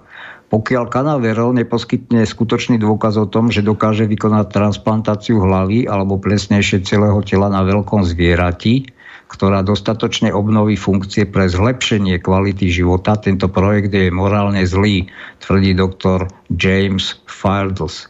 Čo je však veľmi znepokojujúce, zdá sa, že toto úsilie sa točí okolo nesmrteľnosti. A ak chceme nahradiť telo či hlavu, človek musí v procese umrieť. Odkiaľ chce Kanavero získať darované telo, keď cieľom je pohrávať sa zo zákonnej prírody? Zaoberal sa vôbec tým, čo by sa stalo, ak by telo neprijalo základné časti hlavy, ako je koža, oči alebo svaly, podľa ďalšieho vedca je zase nepredstaviteľné, že by etické komisie v akomkoľvek serióznom výskume alebo klinických e, inštitúciách dali blízke budúcnosti transplantáciám, transplantáciám hlavy zelenú, ale ešte jeden, jeden, e, jeden názor od momentík oponentský. Takže jeden z popredných svetových chirurgov, Christopher Hutan sa však vyjadrili, že to nevidí príliš ružovo a ak by aj Spiridonov počas zákroku neumrel, čaká ho po ňom niečo oveľa horšie ako samotná smrť. Hutan sa k zákroku vyjadril následovne. Valery Spiridonov trpí spinálnou svalovou atrofílou, ktorej sa hovorí aj e, Werding-Hoffman syndrom. Nečudujem sa teda, že je ochotný podstúpiť riziko, že telo jeho hlavu odmietne a on zomrie. Nemyslím si však, že je pripravený na to, čo sa stane, keď prežije. E, prezident Americkej asociácie neurochirurgov zase povedal. Toto by som neprejal nikomu a nikdy by som nedovolil, aby taký zákrok niekto vykonal na mne. Existuje totiž množstvo vecí, ktoré sú horšie ako smrť. Hutan ďalej eh, poukazuje na fakt, že aj keby bola transplantácia hlavy urobená absolútne precízne a podarila, podarila by sa, nezaobíde sa bez následkov. Nie je možné predpovedať, ako na nové telo bude reagovať Spiridonová mysel. No tu sme, tu sme opäť pri tom, že to telo má svoje, hmm. doslova svoju pamäť, áno? Áno, áno. To, to sa nedá vymazať, tam to, to je tak zložité. No tým, že to celé telo a nie iba jeden orgán, tak to bude áno. asi o hodne silnejšie. Takže to je skutočne, ako, že tam, tam môžu uh, vzniknúť také ne, nepredvídané, by som povedal, informačné toky z toho tela do toho mozgu, že ten mozog, mozog môže byť úplne akože z toho zmetenia rozhádzaný, alebo tak, jak bych to povedal laicky. No a teda Spiridonovo telo by sa muselo vyrovnávať s návalom nových chemikálií, informácií a prepojení, aj keď by na tom mohol byť po fyzickej stránke lepšie ako je na tom teraz, nemôžeme predpovedať, aký dopad to bude mať na jeho psychický stav. Zákrok možno zapríčiniť šialenstvo, s akým sme sa doteraz u človeka ešte nikdy nestretli. No takže toto, toto bol, tieto dve relácie, to bola taká pikoška z toho sveta, sveta chirurgie. A ja som chcel ale na tom poukázať jednak asi ako ten medicínsky výskum sa robí, e, aké úskalia sú tam, ale teraz poďme na to porovnanie, že keď si zoberme teda, že by aj takáto operácia nejaká prebehla, alebo že dokonca by už po nejakých vychytávkach, ja neviem, za 30 rokov sa robila, nehovorím, že bežne, ale že teda ten pacient by prežíval aspoň nejakých 5 rokov potom úspešne. E, keď to porovnám, keď to zoberiem z inej strany, nejaké by som povedal teraz už nielen prínosu, alebo to, čo som spomínal, že veľké náklady a tak na takú operáciu a že či to má teda zmysel plýtvať takto peniazmi. E, pozrime sa z inej stránky na to. Lebo mňa zaujíma aj taký pohľad, že e, by som povedal, či to nie je nebezpečné pre ľudí. Toto ani nepovažujem za niečo nebezpečné. Tých pacientov by sa nenazbieralo celoročne veľa na takúto operáciu a opäť, opäť tam prekažka je ten ekonomický faktor. Oveľa nebezpečnejšie vidím to, čo už zažívame teraz v súčasnej dobe a to sú možnosti vlastne cez nejaký, nejaký vymyslený medicínsky problém zasahovať do zdravia vlastne miliónov ľudí. Hej. Čiže táto chirurgia by som povedal, že, že už sa dostala možno na na svoj vrchol, alebo keď aj bude ešte sa vyvíjať, ona nezasahuje masovo do, do súdov e, populácií. To by musel byť úplne nastolený taký, taký totalitný systém, že, že by tu boli vykonávané nejaké, nejaké chirurgické zákroky na silu, čo ale absolútne už pri pri tom, kam sa tá veda dostala, nedáva zmysel, pretože máme tu vakcíny, máme tu rôzne e, che, proste chémiu, e, lieky, ktoré môžu ovplyvňovať ľudský organizmus a v tomto vidím oveľa, oveľa väčšie nebezpečenstvo e, zo smeru medicíny. Takže povinné očkovania a ovplyvňovanie genetického, genetického kódu ľudského. To tiež, ale je tam aj ten faktor toho hm, v podstate väčšinou asi ilegálneho obchodu s orgánmi na transplantáciu. Hej, hej, hej, to áno. Áno, áno, áno. Či už je áno. ten darca dobrovoľný, len je tak finančne podvyživený, že Hej. potrebuje peniaze, alebo je aj nedobrovoľný. Že Áno. No, to sa rôznych deje. takých konfliktoch v Kosove sa hovorilo, že bolo také, ale aj na Ukrajine nakoniec že našli nejaké tela vojakov ako s vyrezanými orgánmi, alebo aj Hej. civilistov možno. Ono, ono sú aj také, mm, také, také, nemám to overené, ale proste aj pacienti, keď sa dostanú do nemocnice a podstúpia nejakú operáciu, tak nemajú istotu, či ja neviem, možno jedna oblička nechýba, neviem, skutočne, Mm, no, či sa to deje.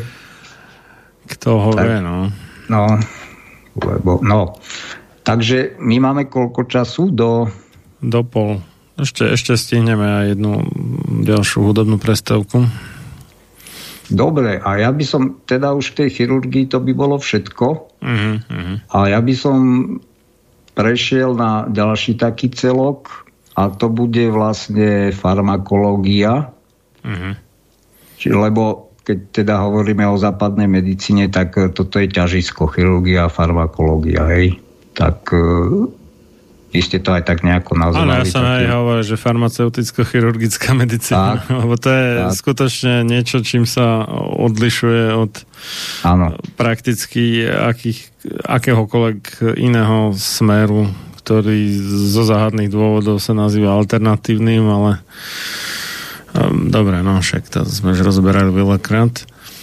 No, dobre, síce sme v tejto časti nehovorili až tak dlho, ale asi by som dal tú prestávku, aby to bolo oddelené, teda. dobre, dobre. A, a potom sa pozrieme na farmakológiu. No to, to je skutočne veľmi šťavnatá záležitosť. Je, ja to nebudem jasné, ja nepôjdem už do takých známych vecí, zasa mm. pozrieme trošku z iného pohľadu, také, čo tu nezazneli, no. Dobre, Dobre. takže dajme Tak dáme pesničky. hudbu.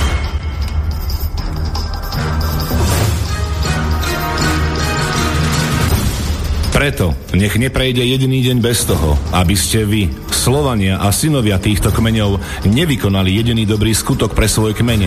Obraňujte jeho právo, vzdelávajte ho a nestaňte sa nikdy služobníkmi jeho cudzích vládcov. Ľudovít Štúr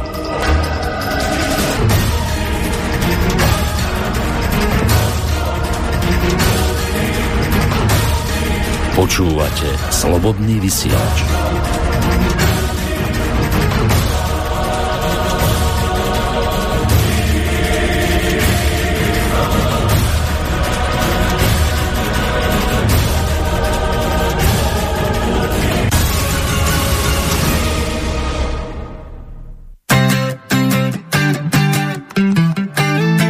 DD.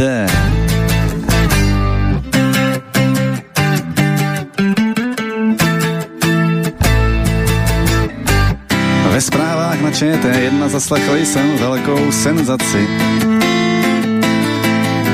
O seznamu webu, co prý chrlí tuny dezinformací. Jsou jako velká kopa hnoje, říkal moderátor naštvaně. Já si však o tom myslím svoje a jsem rád, že takzvaně, takzvaně DD dezinformačních webů je plný net. Je, je, je to senzační, já číst jej jdu teď hned.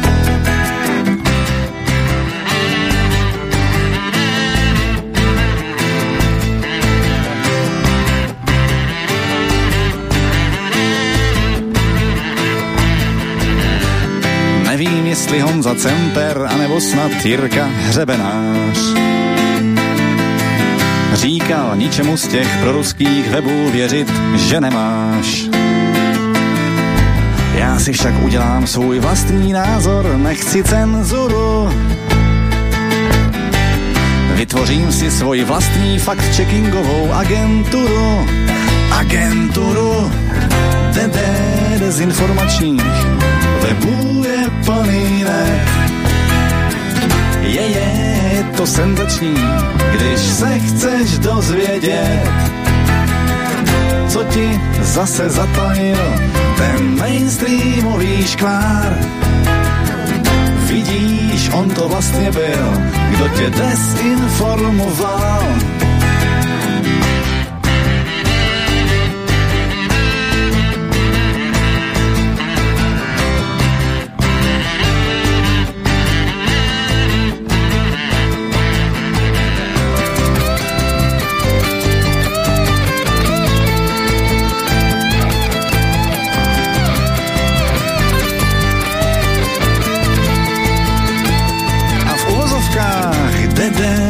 Dezinformačních webů je plný net.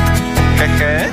Je, je, je to senzační, to nejde nezdílet. Ne, ne, nejsem naivní, nejsem naivní. Bych žral z nich všechno hned, teď hned. Ale z webů alternativních dnes není cesty zpět.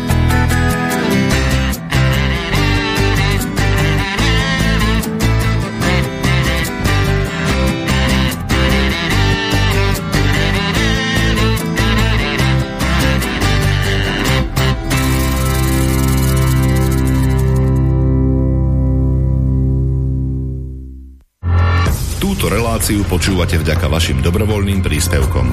Ďakujeme za vašu podporu. Počúvate slobodný vysielač.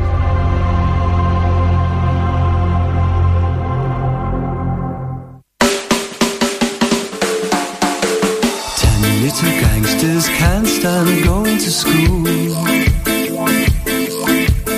Everyone knows that being a cool. After class, they hit a liquor store. One got knocked off, now there's ten no more. Nine little gangsters under the bright moonlight. Rays of stardust dazzle the filthy night. Sirens blare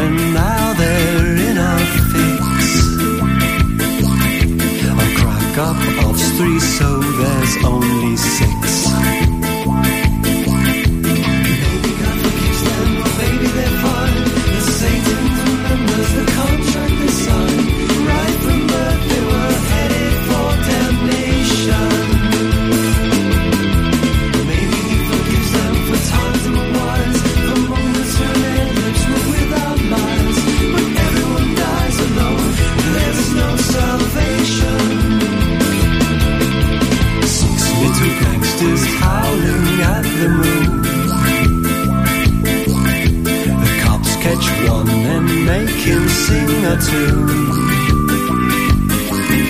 Remorseful he himself one day. The five that remained didn't know he'd gone away. Five little gangsters plan to hit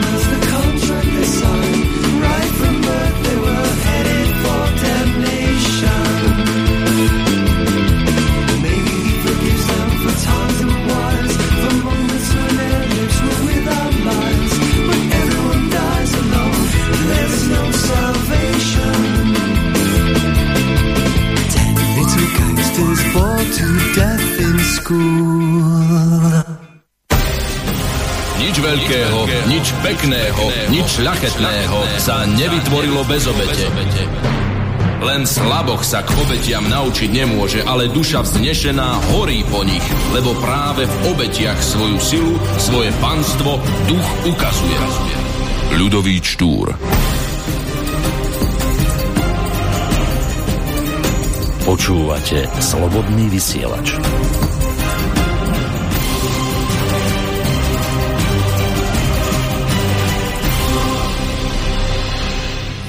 A sme v poslednej časti relácie sám sebe lekárom číslo 307 na tému Kam kráča súčasná medicína štvrtá časť, z toho druhá časť o chirurgii z Banskej Bystrice od Mixu Marian Filo a na Skype máme dnešného hostia, inžiniera Pavla Škaru.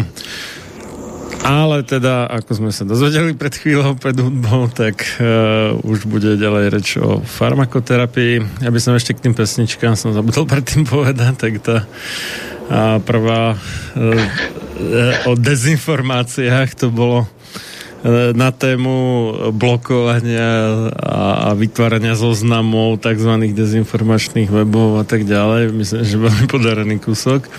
Vieme teda, že nám zablokovali hlavné správy, potom dneska aj za hlavný denník, aj akože infovojnu, ale iba na tej SK domene, čiže slovenskej, a tak medzi tým sa presťahovala na Belize, takže keď niekto bude hľadať infovojnu, tak infovojna.bz ako Belize.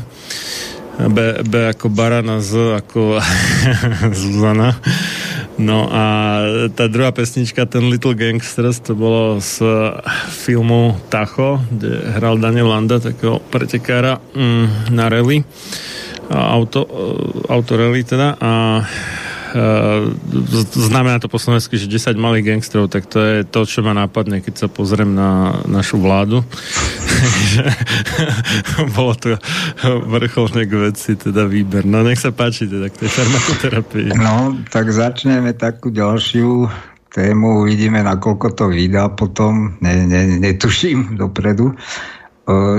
Predtým, než prejdeme na tú sam, samotnú farmakológiu v tejto západnej medicíne, taký, dám taký úvod trošku, trošku tie diagnózy, aj keď si rozdelíme, alebo podľa, podľa vzniku alebo podľa príčiny e,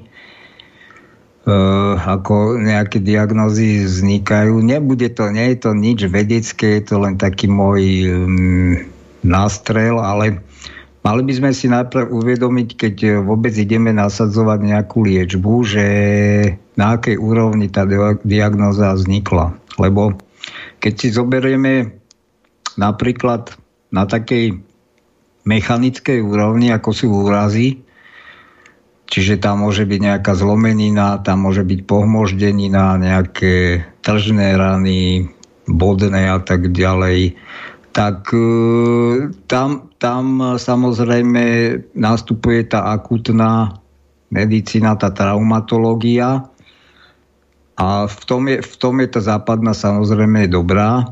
Ťaž, ťažko, ťažko, my to stále hovoríme, že je dobrá, alebo ťažko povedať, aká je e, v ostatnom zbytku sveta. Ja si myslím, že tiež nie je zlá.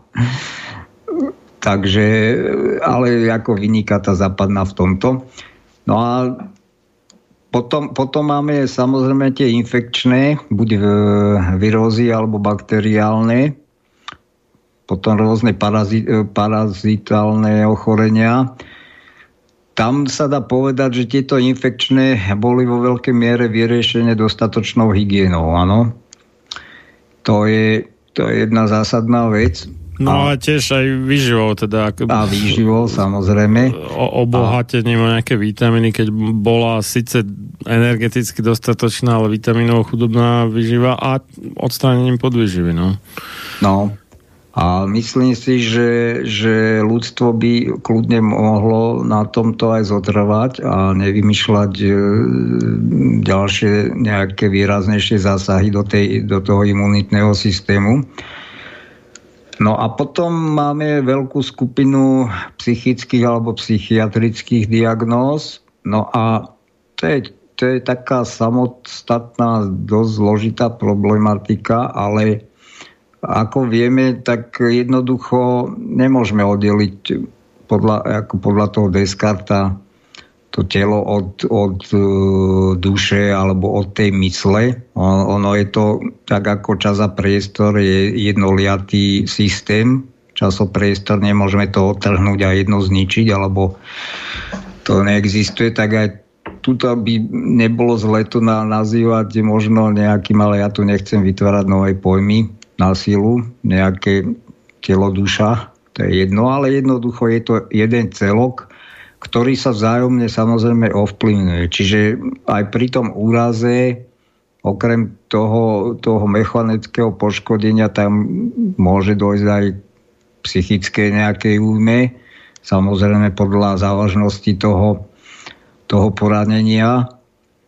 A my už vieme, nie je to ani pre západnú medicínu nič e, neznáme, a výnimočné, že teda vznikajú psychosomatické e, diagnózy, kde, kde testami z krvi alebo inými, e, inými technológiami nezistíme žiadne zmeny v organizme, ale proste tam dochádza tak, tak, k takzvanej uh, funkčnej, jak sa to povie, funkčnej e, nedostatočnosti alebo nerovnováhe. To znamená, že nejaký orgán prestáva fungovať tak, ako, ako pri zdravom človeku, ale e, inými diagnostickými metodami nezistí tá západná medicína nič.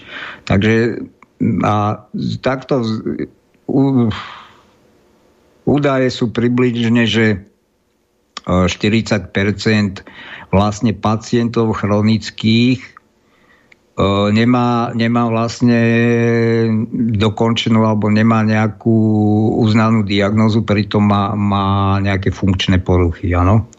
A tie funkčné poruchy to môže byť čokoľvek. To môže byť zlé zažívanie, čiže bolesti žalúdka, pritom tam nenájdeme podľa, podľa tých súčasných poznatkov ani mm, premnožené tie baktérie, teraz z hlavy nespomeniem presne ten názov, ale to je teraz taký trend zisťovať Heliko, hneď. Helikobakter? He, áno, heliko, helikobakter, alebo teda alebo prekyselenosť. Proste sa tam nenájde nič takýto, na tomto základe.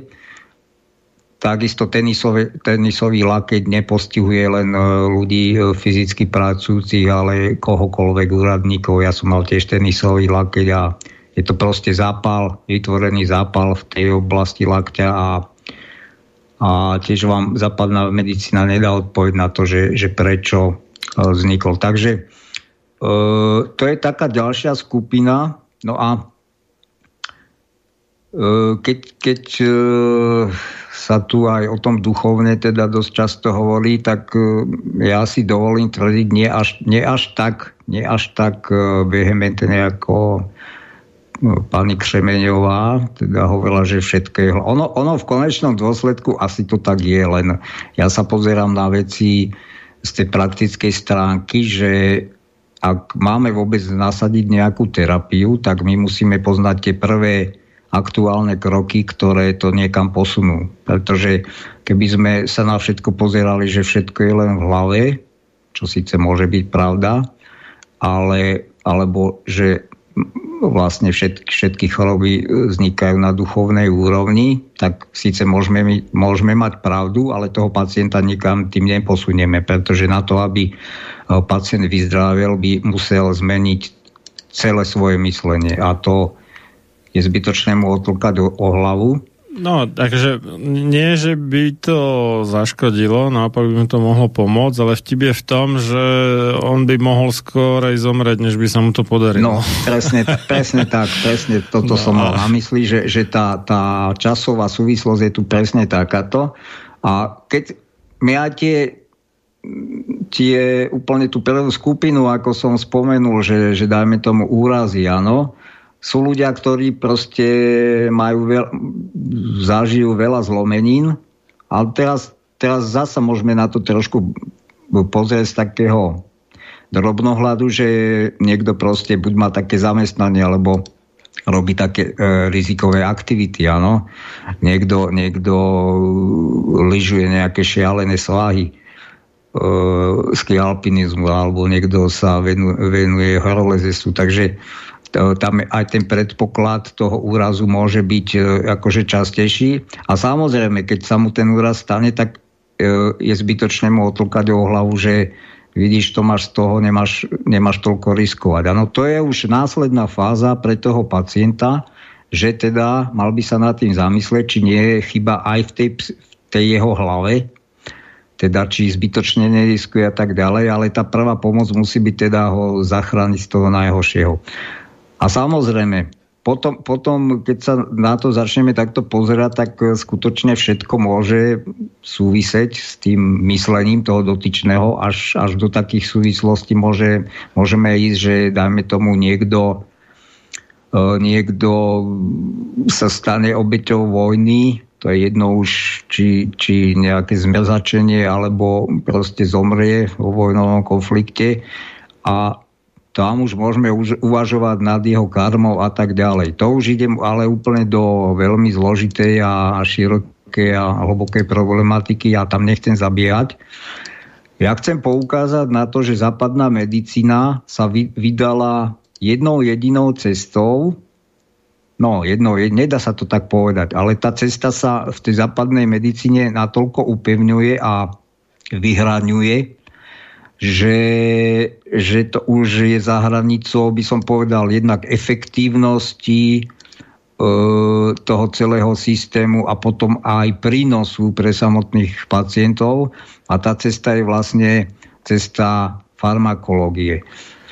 A napríklad v psychiatrii alebo aj psychológii tam vieme, že najlepšie na myslenie človeka pôsobiť e, zasa nejakými psychickými metodami. To znamená, bude, však, ktoré sú už dávno vyvinuté, alebo sú potom aj novšie všelijaké e, metódy, e, čiže klasická psychoanalýza freudovská, ktorá, ktorá ťažko povedať, či je to dobre, či je to zlé. Je, dá sa povedať na ústupe a mm, už, už, je pod tako, už je pod nejakou palbou kritiky, že je to strašne zdlhavé, že tam treba veľa sedení, kým, sa, kým vôbec sa dopracuje e, ten pacient k nejakému výsledku, potom ani percentuálne, že teda tá úspešnosť nie je taká nejaká vysoká a to ďalej. No ja by som s tým nesúhlasil. Ako tá psych... Ja by som povedal, že tá psychoanalýza v, v, v psychických problémoch je základ všetkého, ak, akéhokoľvek akejkoľvek psychiatrickej pomoci. No a bohužiaľ na tej, my si to postupne ukážeme na tej psychiatrii, že práve tá psychiatria, ktorá by mala používať množstvo e, práve tých z nášho pohľadu alternatívnych metód, sa vybrala veľmi tvrdo a nekompromisne touto, touto farmakologickou cestou. E, ešte spomeniem, ono v tej psychosomatike je to skutočne, keď človek nemá mm, dostatok širokých aj hlbších vedomostí z psychológie a z psychiatrie, tak e, za prvé sú mu tie poznat, tie poznatky z psychosomatiky také až e, nepochopiteľné a možno, možno sa nad nimi usmeje, že to tak nemôže byť, že ja neviem, z takej a takej emócie alebo z takého postoja môžu vzniknúť úplne funkčné poruchy somatické v celom organizme. Na druhej strane musím povedať, práve preto, že, že to vyžaduje veľa vedomostí a praktických skúseností, tak nie je veľa e, psycho, e, teda psychosomatických e, lekárov alebo lekárov, ktorí by sa tomu venovali, alebo a myslím si, že ešte je menej tých, ktorí sú aj ako tak akože úspešní. Nie je to vôbec ľahká. Je to podobne asi ako s homeopatiou, by som to porovnal. A tá, tá zložitosť celej tej, tej vedy. A poviem to len na takom príklade, že teda napríklad aj v našom, MKHO, teda súbore diagnóz, ktorý používajú lekári na, teda keď už, da, keď už prisúdia niekomu nejakú diagnózu, tak sú obsiahnuté psychosomatické diagnózy, lebo už len taká známa mentálna anorexia je vyloženie ochorenie síce, síce somatické, ale teda svoju príčinu má v myslení toho jedinca, alebo aj tá mm, bulimia. So, No to je spojené s tým v podstate. no, no, no, to je len trošku... Hej, ale ono, ono sa to, hej, že tu je už v samotnom názve je to skryté, hej, že No. no, anorexia Tam sa je vlastne porucha príjmu jedla, alebo teda ne, No a- nechuť k jedlu a, mentálna, tých, že, hej, no. a tých diagnóz je samozrejme viac. Napríklad e, fibromyalgický syndrom nebol prisúdený z počiatku, keď teda e, lekári nevedeli, pritom nebolo ťažké diagnostikovať tú myopatiu, alebo, tak, alebo aj syndrom nepokojných nôh a tak ďalej. No, e, Napríklad na tej, na tej uh, mentálnej anorexii si to môžeme ukázať, že, že pri, tých, pri tejto diagnóze tam, tam vzniká taký, by som povedal, obranný mechanizmus. Ono, pokiaľ to človek fakt nepozná, tak sa mu to zdá také, také, také zvláštne, také divné, že prečo by ten napríklad to mladý dievča prečo, prečo, prečo sa to vyvinie u, tak, u takéhoto mladého dievčaťa, ale väčšinou tieto e, psychosomatické choroby vznikajú e, na základe nejakých nevyriešených teda vecí v rodine alebo s blízkymi osobami. Nemusí to byť rodina. Pokiaľ je to sirota a žije e, v nejakom domove, tak opäť je to, sú to vzťa- vzťahy s tými najbližšími. Čiže vždycky v tom prostredí, kde, te, kde to dieťa sa nachádza alebo ten jedinec sa nachádza s tými svojimi najbližšími, ktorí majú na neho najväčší vplyv a napríklad e, pri tejto pri tejto mentálnej anorexii, a bola, ja som to aj spomínal, mm, myslím raz alebo dvakrát, bola tam e, jedna hostka a tá tam spomínala, už neviem, čo sa týkala tá relácia, ale presne prípad jej dcery, ktorá mala, ale tá dostala nejaké, tiež to bolo nejaké, myslím, neurologické ochorenie, a vyloženie to bolo ale spôsobené tým, že teda ten partnerský, ten rodičovský pár už jak si nefungoval a bolo to ako na rozchode a proste e, to dieťa, dieťa, tam sa to spú- spúšťa úplne automaticky. To nie, že, že dieťa sa rozhodne, že ja chcem mať e, zrazu ako nevládať sa postaviť na nohy, alebo mať e, príjmy, teda poruchu príjmu potravy. Nie, to, to sú tie záhadné cesty alebo záhadné e, obranné mechanizmy u človeka, ktoré spustia takýto, takýto proces. Ale o čo tam ide? E, z tej psychologickej stránky tam ide o to, že vlastne to dieťa tým, že ochorie, zrazu strhne na seba pozornosť. Pretože podvedome dovtedy sa jej e, tej pozornosti nedostávalo. Keď sa tí e, rodičia hádajú a proste sú zameraní na, na tie svoje hádky a na ten konflikt medzi, medzi rodičmi, tak proste tá pozor, pozornosť ide bokom od toho dieťaťa a vždycky, vždycky vlastne to dieťa, keď takto ochorie, tak stáva sa to, e, teda čítal som tieto kazuistiky a stáva sa to, že doslova, keď sa mu začnú venovať, tak aj ten symptóm ustúpi a znova, keď tí rodičia teda sa vrátia do stálych kolají, tak znova tá ch- choroba nastúpi. No a e, vlastne podobne to popisovala aj tá hostka, že, že najprv sa museli vyriešiť tieto ich vzťahové, vzťahové veci a, a vlastne uzd- uzdravilo sa aj to dievča. No, toto bol taký síce dlhý úvod, ale že kam smerujem? No smerujem k tomu, že bohužiaľ západná psychiatria, budem sa teraz vlastne v tej farmakológii, hlavne tej psychiatrii venovať, lebo tam je to veľmi vypuklé, sa rieši tieto veci, veci vylo, vyloženie liekmi. Čo samozrejme nemôže mať nelieči skutočnú príčinu, čiže ako, ako vieme aj z iných ochorení chronických, či je to cukrovka alebo čo, tak je to stále len udržovanie v nejakom, nejakom kvázi priateľnom stave.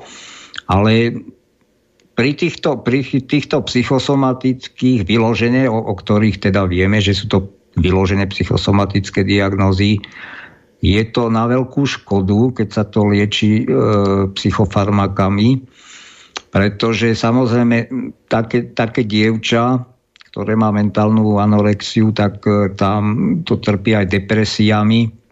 Ono sa to pripisovalo kedysi e, ten vznik choroby, že dievčata chceli byť ako, mlad, ako teda modelky štíhle a tak ďalej. No možno, možno sú aj také prípady, ale pokiaľ je to tak, taký prípad, ako som spomínal, že teda sú tam takéto vzťahové príčiny, tak samozrejme tam tými depresiami možno trpí celá, celá rodina alebo roz, nejakou rozladenosťou a nepohodou psychickou a je úplný nezmysel e, to liečiť psychofarmakami na zlepšenie nálady a tak ďalej. Ale bohužiaľ tá západná medicína takto, takto sa k tomu postavila. No a my si ukážeme za chvíľku. Ešte, ešte, by, som, ešte by som predtým uh, povedal to, že pri te, v tej farmakológii bežný laik e, má takú predstavu, že že tí, tí uh, vedci, čo vyvíjajú tie lieky, že teda, že to je prísne exaktné a že teda vedia, kam to smeruje, vývoj toho lieku a presne vedia mechanizmus a princíp, ako ten liek e, účinkuje a funguje na akom princípe. No nie je to vôbec pravda a čím ďalej mám taký pocit, že tak zaprvé ako v chemii, a nie len v chemii, to bol systém teda pokus omyl, ale aj tie predpoklady, z ktorých e, vedci vychádzajú, poviem, to je jedno. Dote, doteraz napríklad sa nevie presne, ako e, funguje aspirín, áno, na akom princípe. Ne, nevie, nevie, nevie sa, ako presne fungujú tzv. SSRI e, lieky, to znamená vychyta, e, vychytávače spätného, teda spätné vychytávače serotonínu a tak ďalej. Takže oni tie lieky e, sú vyvíjané za nejakým účelom a, vla, a možno v lábaku Labaku, pokiaľ teraz nehovoríme o psychike, o psychicky, e, teda psychofarmakách, ale dajme tomu, jak aj tie vakcíny, že teda máte tam nejaké nejaké, ja neviem, ľudské tkanie, tam v Petriho miske to testujete, tak vždycky to pôsobenie v tom labáku je úplne iné ako v celom organizme. A až potom nastupuje tá testovacia fáza, ktorá napríklad teraz bohužiaľ bohužiaľ sa e, nesplnila a vakcíny boli nasadené predčasne.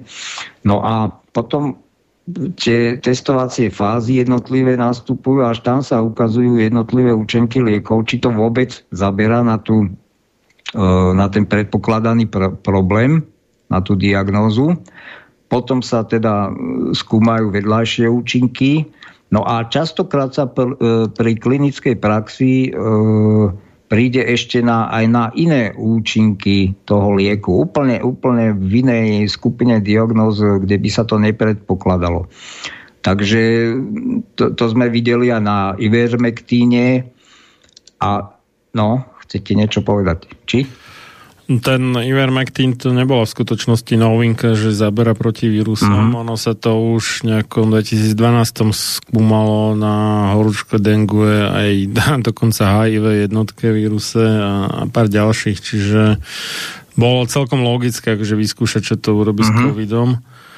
Pre mnohých to bola novinka, lebo si mysleli, že to je iba antiparazitárny liek, Hej. ale v skutočnosti to, to už, tie výskumy už boli roky predtým, že, že zabera na nejaké vírusy, nie všetky asi, ale Hej. minimálne na nejaké, áno. No a vlastne ja som chcel to, to povedať, že, že opäť aj tuto v tom výskume alebo hlavne potom v tej klinickej praxi je tá cesta klúkatá a nevyspytateľná však taký veľmi známy e, liek Viagra, ktorý e, je založený na teda predtým bol nejaký testovaný liek UK 92480 bol vlastne určený na liečbu srdcových ochorení, na riešenie tých vencovitých e, tepien srdca. Tam je účinná látka sildenafil. No a tiež sa zistilo, teda však samozrejme, keď rozčeruje cievy, tak asi v celom tele. Takže, takže vlastne to takto mechanicky udrží erekciu pohlavného údu. Takže toto sú, toto sú tie iné tzv. off-label, čiže mimo, mimo určenia alebo mimo označenia využitie liekov a takých liekov je spustu, čiže aby si laici alebo bež, bežne si ľudia myslia, že, že tento liek je len na to, nie, alebo častokrát sa už liek využíva úplne na niečo iné postupne, než na čo bol vyvíjaný. A dokonca sa ukáže, že na to, na čo bol vyvíjaný, tam nefunguje a funguje na niečo iné. Takže skutočne tu na tá exaktnosť v úvodzovkách tej medicíny, ak si sa nekoná. No, po, počúvam. Nič, nič som nechcel. Ja, ste sa, na, aha, ste sa nadýchli. No, no dobre. No a hovorím, takto, je, takto to môžeme zobrať e, všeobecne. A teraz, teraz sa teda pozrieme napríklad e, taký známy český psychiatr e, Radkin Honzák, som niekoľko knižiek prečítal, je to veľmi ako poučné a vtipné čítanie. Takže on sám, sám povedal, jako zvídavý medic jsem se při přednášce z farmakologie optal paní asistentky, jak vlastně funguje aspirin. Odvětila, ať se nezajímám o blbosti a radši se naučím seznam e, léčiv. Já ale aspirinové teorie začal sbírat a žasnul jsem. Třeba poválečný internista Vančura tvrdil, že aspirin zlepšuje prokrvení, další, že úplne iného. Až po mé promoci objevili vieci prostalglandiny spôsobujúci bolest a oznámili, že aspirín zamezuje jej tvorbie. Časem došli pro zmenu k tomu, že dokáže e, vyprovokovať v činnosti NK bunky prirozené zabijaky v bíle krevnej žade, ktoré v tele odhalujú a ničí vetřelce. Pořád je řeč o stejném aspirínu. Chápete? Takže tu vidíme, že na taký starý liek, čo sa Mm, používa už, už veľmi dlho. E, vlastne sa teraz, teraz po dlhom, dlhom používaní e, vytvárajú teórie, že vlastne ako funguje. No a teraz na, vlastne, keď už sme pri tej farmakológii, tak ako sa, ako sa e, správa súčasná západná psychiatrika, teda hlavne farmakologicky, na to, aby ste nasadili správne lieky, musíte E, e, správne diagnostikovať. No a toto práve a zvlášť psychiatrii nie je až také, také jednoznačné a jednoduché. A ja tu začnem taký trošku dlhší príbeh toho, ako niektoré diagnózy, no Určite posluchačom je známe, že existuje tzv. posttraumatická stresová porucha. A aby sme bo... to stihli za 7 minút, ten dlhší príbeh. Dáte to? Nie, to nestihneme, ale to len ja, ako úvod. Okay. To už budeme pokračovať. No. A jednoducho na tejto diagnóze si ukážeme, ako jednak sa vyvíja tá západná psychiatria a potom ako sa aj vyvíja celý systém e, diagnostický, to, čo sa už potom implementuje do MKHO, čiže e, katalóg chorób, ktorý je platný napríklad tu, ako na Slovensku. A tam sú začlenené samozrejme aj psychiatrické diagnózy a e, tie preberáme, alebo celý západ pre, preberá od e, vlastne americkej eh, tej asociácie, myslím, psych, psychiatrov, hej, americká psychiatrická asociácia a oni vydávajú tzv. DSM, čiže Diagnostic and Statistical Manual of Mental Disorders a vlastne toto sa preberá ako nejaký smerodajný manuál, ako, diagnosti- ako robiť e, psychiatrickú diagnostiku. No a k tej, k tej posttraumatickej stresovej poruche tam len toľko, že samozrejme tá diagnóza existovala, existuje až od, od určitej doby a to od doby vietnamskej vojny, kedy teda tí navrativší e, vojaci trpeli rôznymi e, psychologickými takými symptómami, jednak nespavosť, potom tie flashbacky sa im vracali tie zážitky ako obrazové, obrazové vnemy, to, čo zažívali e, v tých e, naj, naj, najvypuklejších, emo, emočne najvypuklých e, situáciách. A potom, dajme tomu, mm, náhle zmeny nálad, mm, absolútne neschopnosť sa začleniť do bežného života a tak ďalej. Oni to samozrejme väčšina riešila alkoholom a drogami, vlastne na základe tohto, že teda e, sa títo vojaci začali, alebo tí veteráni začali hromadne dostávať k tým psychiatrom, tak e, potom sa až prijala e, táto diagnóza, začlenila sa do DSM.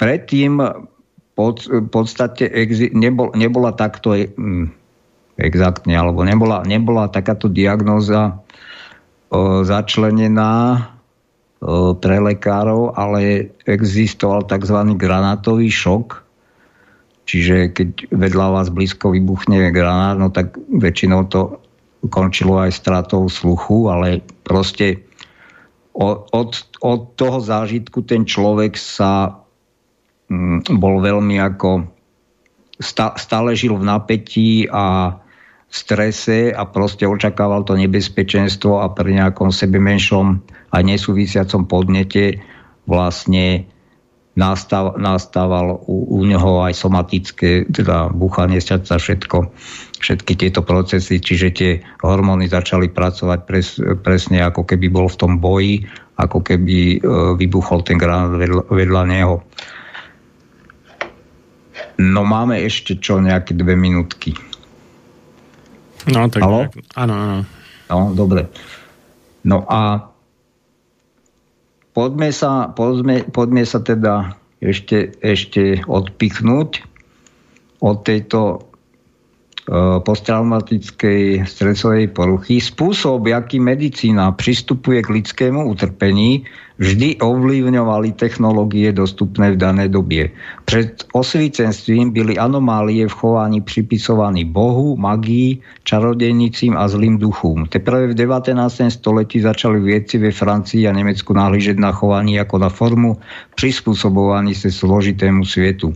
Nyní sa objevuje nové paradigma. Hnev, chtí, bič, pícha, chamtivosť, lakomství a lenosť byli stejne ako všechny ostatní problémy, jež sa lidstvo vždy snažilo zvládnout, premenovaní na poruchy, ktoré, ktoré lze napraviť podávaním vhodných chemikálií.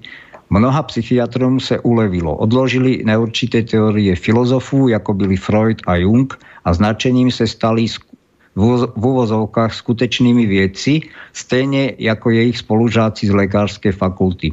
Hlavní učebnice psychiatrie šla dokonce tak daleko, že tvrdila, za príčinu duševných nemocní sa nyní pokladá anomálie v mozgu, chemická nerovnováha. E, toto, toto napísal e, Radkin Honzák a k tejto chemickej nerovnováhe to je proste súčasná mantra, psychiatrie západnej.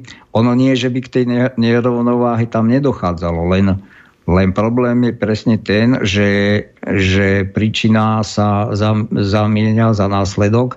Tá nerovnováha je už len následkom niečoho, buď, buď veľkého emočného šoku alebo dlhodobého nejakého, ne, nejakého psychického negatívneho rozpoloženia.